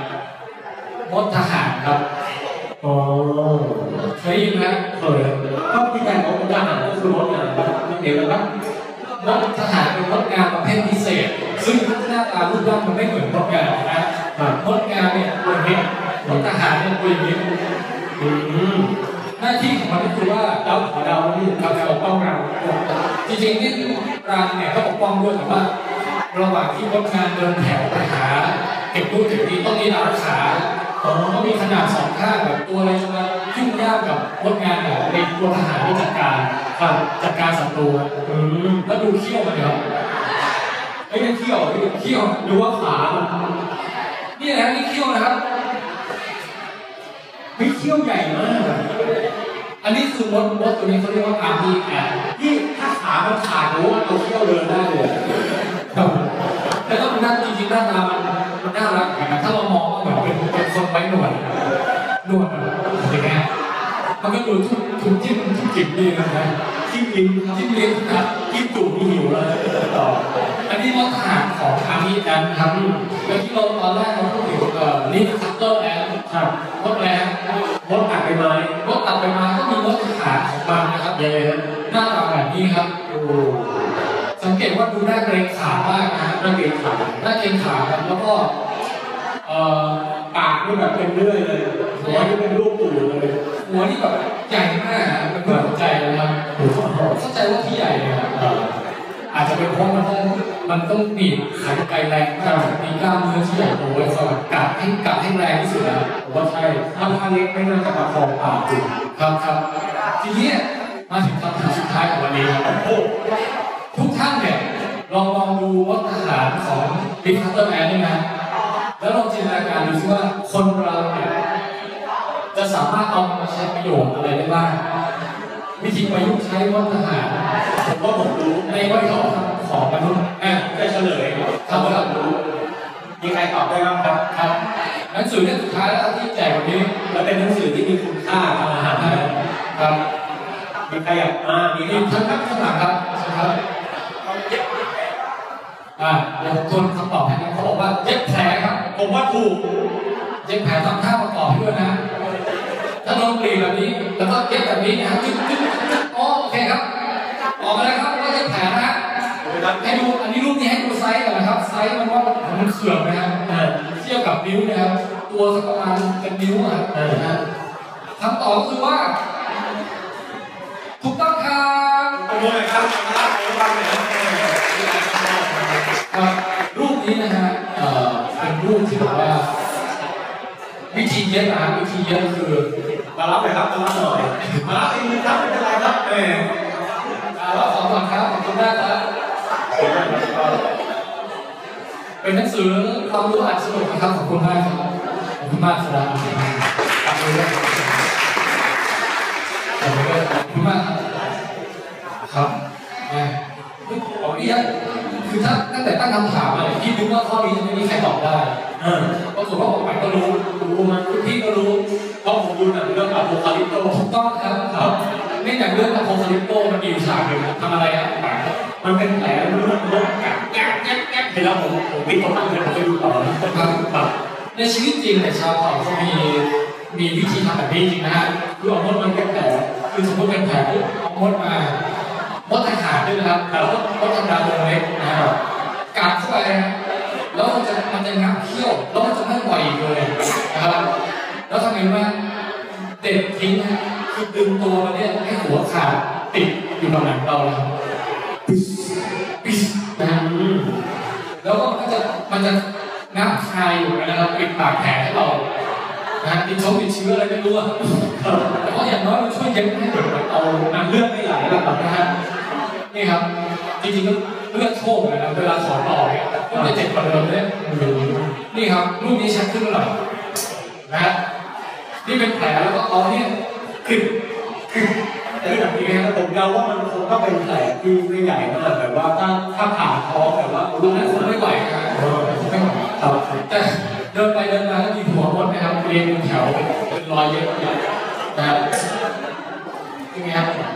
ถ้าเป็นวัฒนธรรมที่แบบรู้ผมผมไม่เข้าใจทำไมเขาเย็บแผลแบบนี้คือ มันไม่มีอะไรนะว่า ไม่คือแบบแค่แบบใช้ได้ใช้อะไรเขาคือเขากินกล้วยที่เขาปอกเปลือกหรือเปล่าอะไรอย่างเงี้ย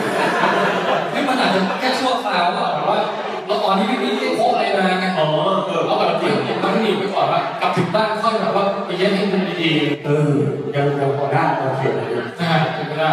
แต่เนี่ยใครจะไปคิดนะครับว่าการประยุกต์ใช้มดในวัฒนธรรมชาวเผ่าท้องถิ่นต่างๆ ก็ยังมี ก็มีความแปลกประหลาดอันนี้รับน้อง อันนี้ใช้เป็นเครื่องมือการแพทย์เนี่ย เออนี่มันเกี่ยวพันกับวิถีชีวิตเลยนะ เกี่ยวพันนะและนี่ก็คือความแปลกประหลาดนะครับของเอ่อในโลกของมดทั้งหลายทั้งแหล่ ครับ หนึ่งหัวข้อสุดท้ายที่จบฝากทิ้งไว้นะฮะถ้าไม่มีเวลา เพื่อให้จบแบบลงตัวไปเลยดีกว่า ค ค รั รั บบ ครับ ก็คือในเรื่องเนี่ยแอนแอนมาขับรถได้ ในชีวิตจริงเราขับอะไรงได้ไหม ผมผม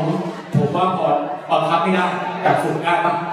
คือถ้าบังคับในลักษณะแบบเดียวกับแอนแอนคือปล่อยคลื่นอะไรมาบางอย่างเนี่ย แต่ก็ไม่หนัก ปล่อยเขาบอกปล่อยอะไรนะฟิโลโมนอะ อ่า คือถ้าเป็นฟิโรโมนอ่ะ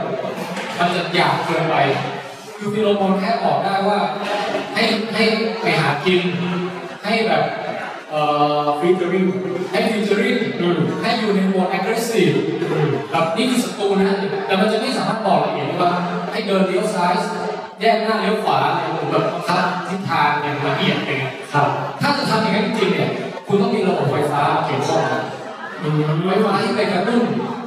อาจจะกระตุ้นหนวดหรือกระตุ้นเซลล์สมองหรืออะไรก็ได้ที่คุณบังคับได้ละเอียดว่าให้เลี้ยวซ้ายเลี้ยวขวาและในโลกแห่งความจริงครับ มีคนวิจัยทำไว้เรียบร้อยแล้วครับถึงแม้จะยังไม่ได้ทั้งหมดแต่ก็เทียบเคียงได้นะมันคือแมลงสาบบังคับวิทยุครับมีขายนะฮะประมาณ 100ดอลลาร์นะครับยกมือถามเขาบอก แรงสาบจริงป่ะ แมงสาบจริงครับมันเป็นเป็นพันธุ์สายพันธุ์ที่ใหญ่หน่อยไม่ใช่แบบบ้านเรา เฮ้ยผมยอมรับไม่ได้ที่นี่มันทรมานสัตว์อะ เฮ้ยแต่มันเนี่ยมันมันแปะเส้นไอชิปเข้าไปแล้วก็ต่อสายไฟมาเป็นหนวดนะครับแล้วก็บังคับด้วยเลยครับบังคับด้วยแอปนะฮะอยากให้มันแบบเดินหน้าถอยหลังเลี้ยวซ้ายเลี้ยวขวาบังคับได้เลยนะครับ โอ้โหเฮ้ยเดี๋ยวนะเออเออเออ ในทางการทหารการแบบ rescue หน่วยกู้ภัยเนี่ยก็สามารถติดกล้องตัวเล็กๆแล้วให้มันแบบเดินเข้าไปตามร่องรอยต่างๆเลย มีคนอยู่หรือเปล่าจะได้ดูใช่ไหมอ๋อจริงๆนี่เองก็ถือว่าได้ช่วยเหลือมนุษย์ ช่วยเหลือครับแต่ว่ามันก็ยังไม่ได้สมูทมากเพราะว่าแมงสาบบางทีมันดื้อมันเจอไฟไฟแบบกระตุ้นให้มันเลี้ยวขวามาทางมันหมดกูไม่เลี้ยวแล้วหรอแล้วมันก็อยู่นิ่งก็ดี อ๋อ มันก็แบบมีการแบบเรียกอะไรนะขบวนขบวนเออล่ากันเพื่อจะใช้แค่ไม่กี่วันอะไรอย่างเงี้ยครับ อ๋อ มันก็จะดื้อล่ากไป ครับก็ต้องขอเสนอให้ช็อตไฟให้แรงขึ้นนะ นะครับ ด้วงต่างๆ และรวมทั้งแมลงหวีแมลงวันผีเสื้ออะไรแบบนี้เขาเอามาทำโดยเฉพาะยิ่งกองทัพอเมริกาเนะครับตัวดีนะครับที่วิจัยเรื่องพวกนี้ครับนะฮะ อันนี้เหมือนกับจะเป็นไม่รู้เหมือนกันครับพอดีไม่ได้จดคำบรรยาย ส่งส่งสัญญาณเหรอเป็นน่าจะเป็นตัวส่งสัญญาณ เป็นแบบสัญญาณไร้สายนะฮะแบบคำร่วมเอ๊ะอันนี้คือเดินใช่ไหมอันนี้บินนะครับบินบินไปทางที่ไหนก็ได้บังคับได้อย่างเงี้ย ดีครับ ครับ ผมว่าบางรถเนี่ยครับวิจัยนะครับ อย่าทำตัวแบบนี้นะครับบังคับอยู่ผมว่าเก่ง ที่จริงคณะที่เชิญลงมาก็คือฟิโลนะครับ อ๋อ ศูนย์ประดิษฐ์หุ่นยนต์ใช่ไหมนะครับ อ่าฮะ อย่างนี้ถือเป็นหุ่นยนต์นะถือเป็นไซบอร์ก ใจบอกแบบจากคนมาอีกรวมร่างกับสิ่งมีชีวิต ใช่ครับอาจจะเป็นตีสิบได้นะครับใครสนใจมาศึกษาก่อนนะครับ ถ้าเป็นผมผมไม่ทำหรอกพี่ไม่จบตัว อาจจะอีกสิบปีจบเลยไม่แต่ถึงแม้น้องจะจบหรือไม่จบนะครับขอให้จบนะครับพวกเราตอนนี้จบแล้วครับ ก็ขอบคุณทุกท่านครับ ขอให้ได้รับความรู้นะครับ ขอบคุณครับ ขอบคุณมากครับแม่ เป็นไงพี่เหมือน ะโกนแบบจนไม่เหลือเสียงแล้วครับ ก็ไม่ใส่ถือว่าทุ่มเทนะฮะข้อมูลต่างๆที่หามาสุดยอดมากมีใครมีคำถามก็สงสัยอะไรอยากถามไหมครับ กี่โมงแล้วครับกี่โมงแล้วครับ ตอนนี้เอ่อสามโมงสี่สิบนะ โอ้ก็พอดีนะ พอดีนะพอดีเดี๋ยวติดถามอีกนิดหน่อยมีใครอยากถามอะไรไหมครับ คิดว่าตอนแรกคิดว่าแจ็คแมนก็เป็นคน พอพอลดหน้าลงมาวนวนหาใครหรือเปล่าที่ที่ไม่ถือว่ากำกับพูดอีกที ครับ อ๋อ ก็จริงๆมันก็น่าพูดแหละนะโดยเฉพาะอย่างยิ่งแน่นในทางฟิสิกส์ต้องบอกแบ่งพูด แต่ว่าจะพูดสั้นๆได้ไหมล่ะหรือว่า ไม่แล้วเอาสั้นๆก็คือถ้ามวลหายไปมวลมันจะไม่คงที่ใช่ไหมครับเพราะฉะนั้นมวลส่วนที่หายไปกำลังงานดังนั้นจริงๆแล้วมวลมันควรจะต้องเดิน อ่า มันฟังดูโอเคกว่า แต่การที่มวลเท่าเดิมเนี่ยมันก็มีปัญหาเพราะว่าถ้ามวลเท่าเดิมแต่ว่าระยะระหว่างความมันลดลงเนี่ยนะเท่ากับพวกกระตุกไฟฟ้าแรงไฟฟ้าหรืออะไรเนี่ยมันอาจจะเปลี่ยนได้นะฮะเพื่อให้ระยะมันลดได้แล้วมีเสถียรภาพนะฮะซึ่งในความเป็นจริงเนี่ยการที่คุณไปปรับกระตุกไฟฟ้าอะไรพวกนี้มันถือว่าเป็นเรื่องที่ถูกสิมันมันเป็นไปไม่ได้ แต่ในแต่ในหนังเนี่ยเรามีใน ในหนังเขาสมมติให้มีอนุภาคพิมพ์อนุภาคพิมพ์ พิมพ์ อนุภาคพิมพ์พันเข้าไปแล้วใส่เข้าไปแล้วมันจะทำให้เสถียรได้ อ่าประมาณนั้นนะครับแต่จริงๆแล้ว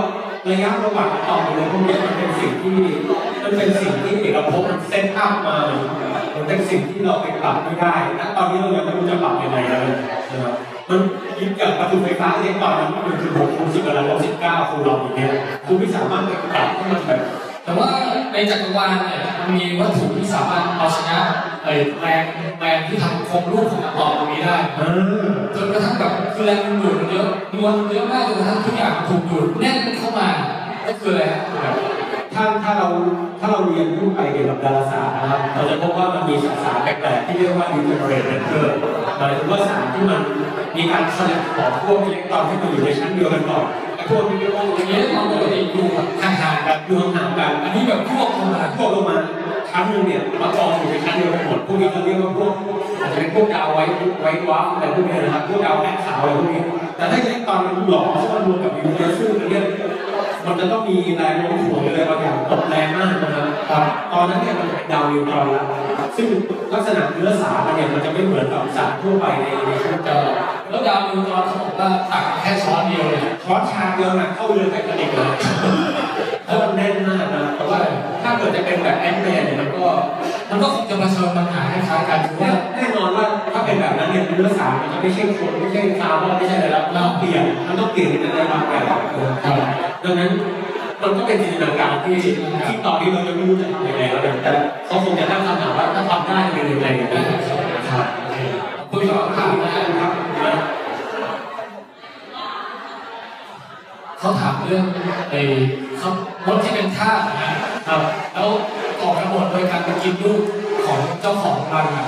ครับนะฮะถามว่าแล้วพอพอเจ้าของมันกลับมาเจอจับได้เอ้ากินลูกเราอย่างเงี้ยจะยังไงต่ออืมนะเป็นคำถามที่น่าสนใจมากครับ และผมเองก็ยังไม่ได้ศึกษาเช่นกันแต่น่าสนใจนะ แต่ผมว่ามันคงมีบทลงโทษนะ มันมันคืออย่างนี้ผลลัพธ์อย่างหนึ่งที่เกิดขึ้นก็คือว่า ไอ้นักล่าท่าสเนี่ยมันก็จะเริ่มไม่ค่อยได้ประโยชน์จากการล่าท่าสแล้วเพราะว่าล่ามาเป็นความเสี่ยงเปล่า อืม ๆเลี้ยงลูกเองเนี่ยอาจจะตายสักยี่สิบตัวแบบไปเอาคนอื่นมาช่วยเลี้ยงเนี่ยไว้ใจได้บอกไม่รู้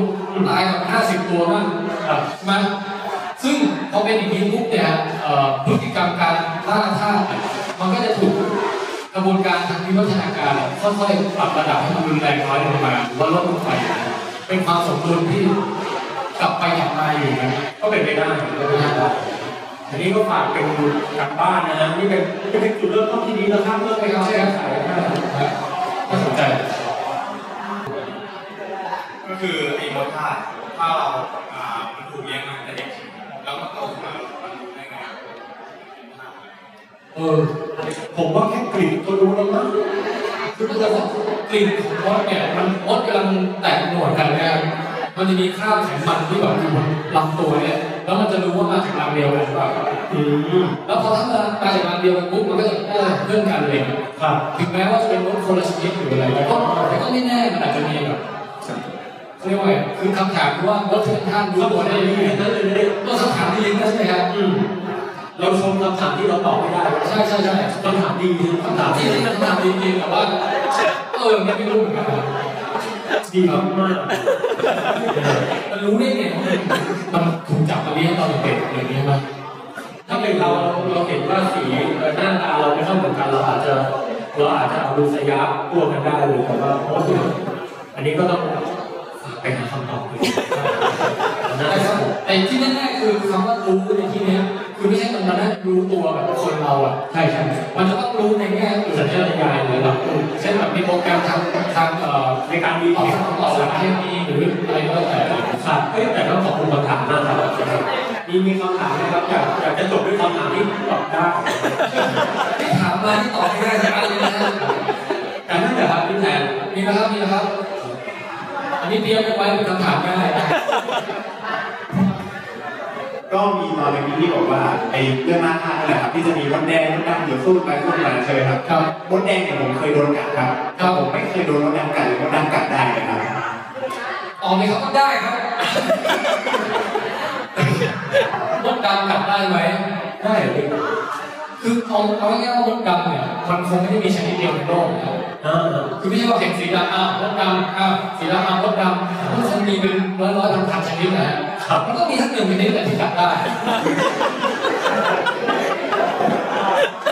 นะฮะแต่มดก็ตอบไม่อย่างนี้ด้วยกัน แต่ แล้ว คำถามที่เราเห็นทั่วไปคือผมไม่เคยโดนกัดนะ ยังมีความรู้อีกมากมายรอคอยพวกเราได้ค้นพบนะฮะ ถูกต้องถูกต้อง การศึกษาเนี่ยไม่ใช่เป็นการเติมน้ำนะครับ แต่เป็นการจุดไฟให้พวกเราได้หาคำตอบของตัว โอ้ เอง ยก็ก็ สำหรับวันนี้นะเรารีบลาไปก่อนครับขอบคุณมากครับผมนะ ค ค รั รับบ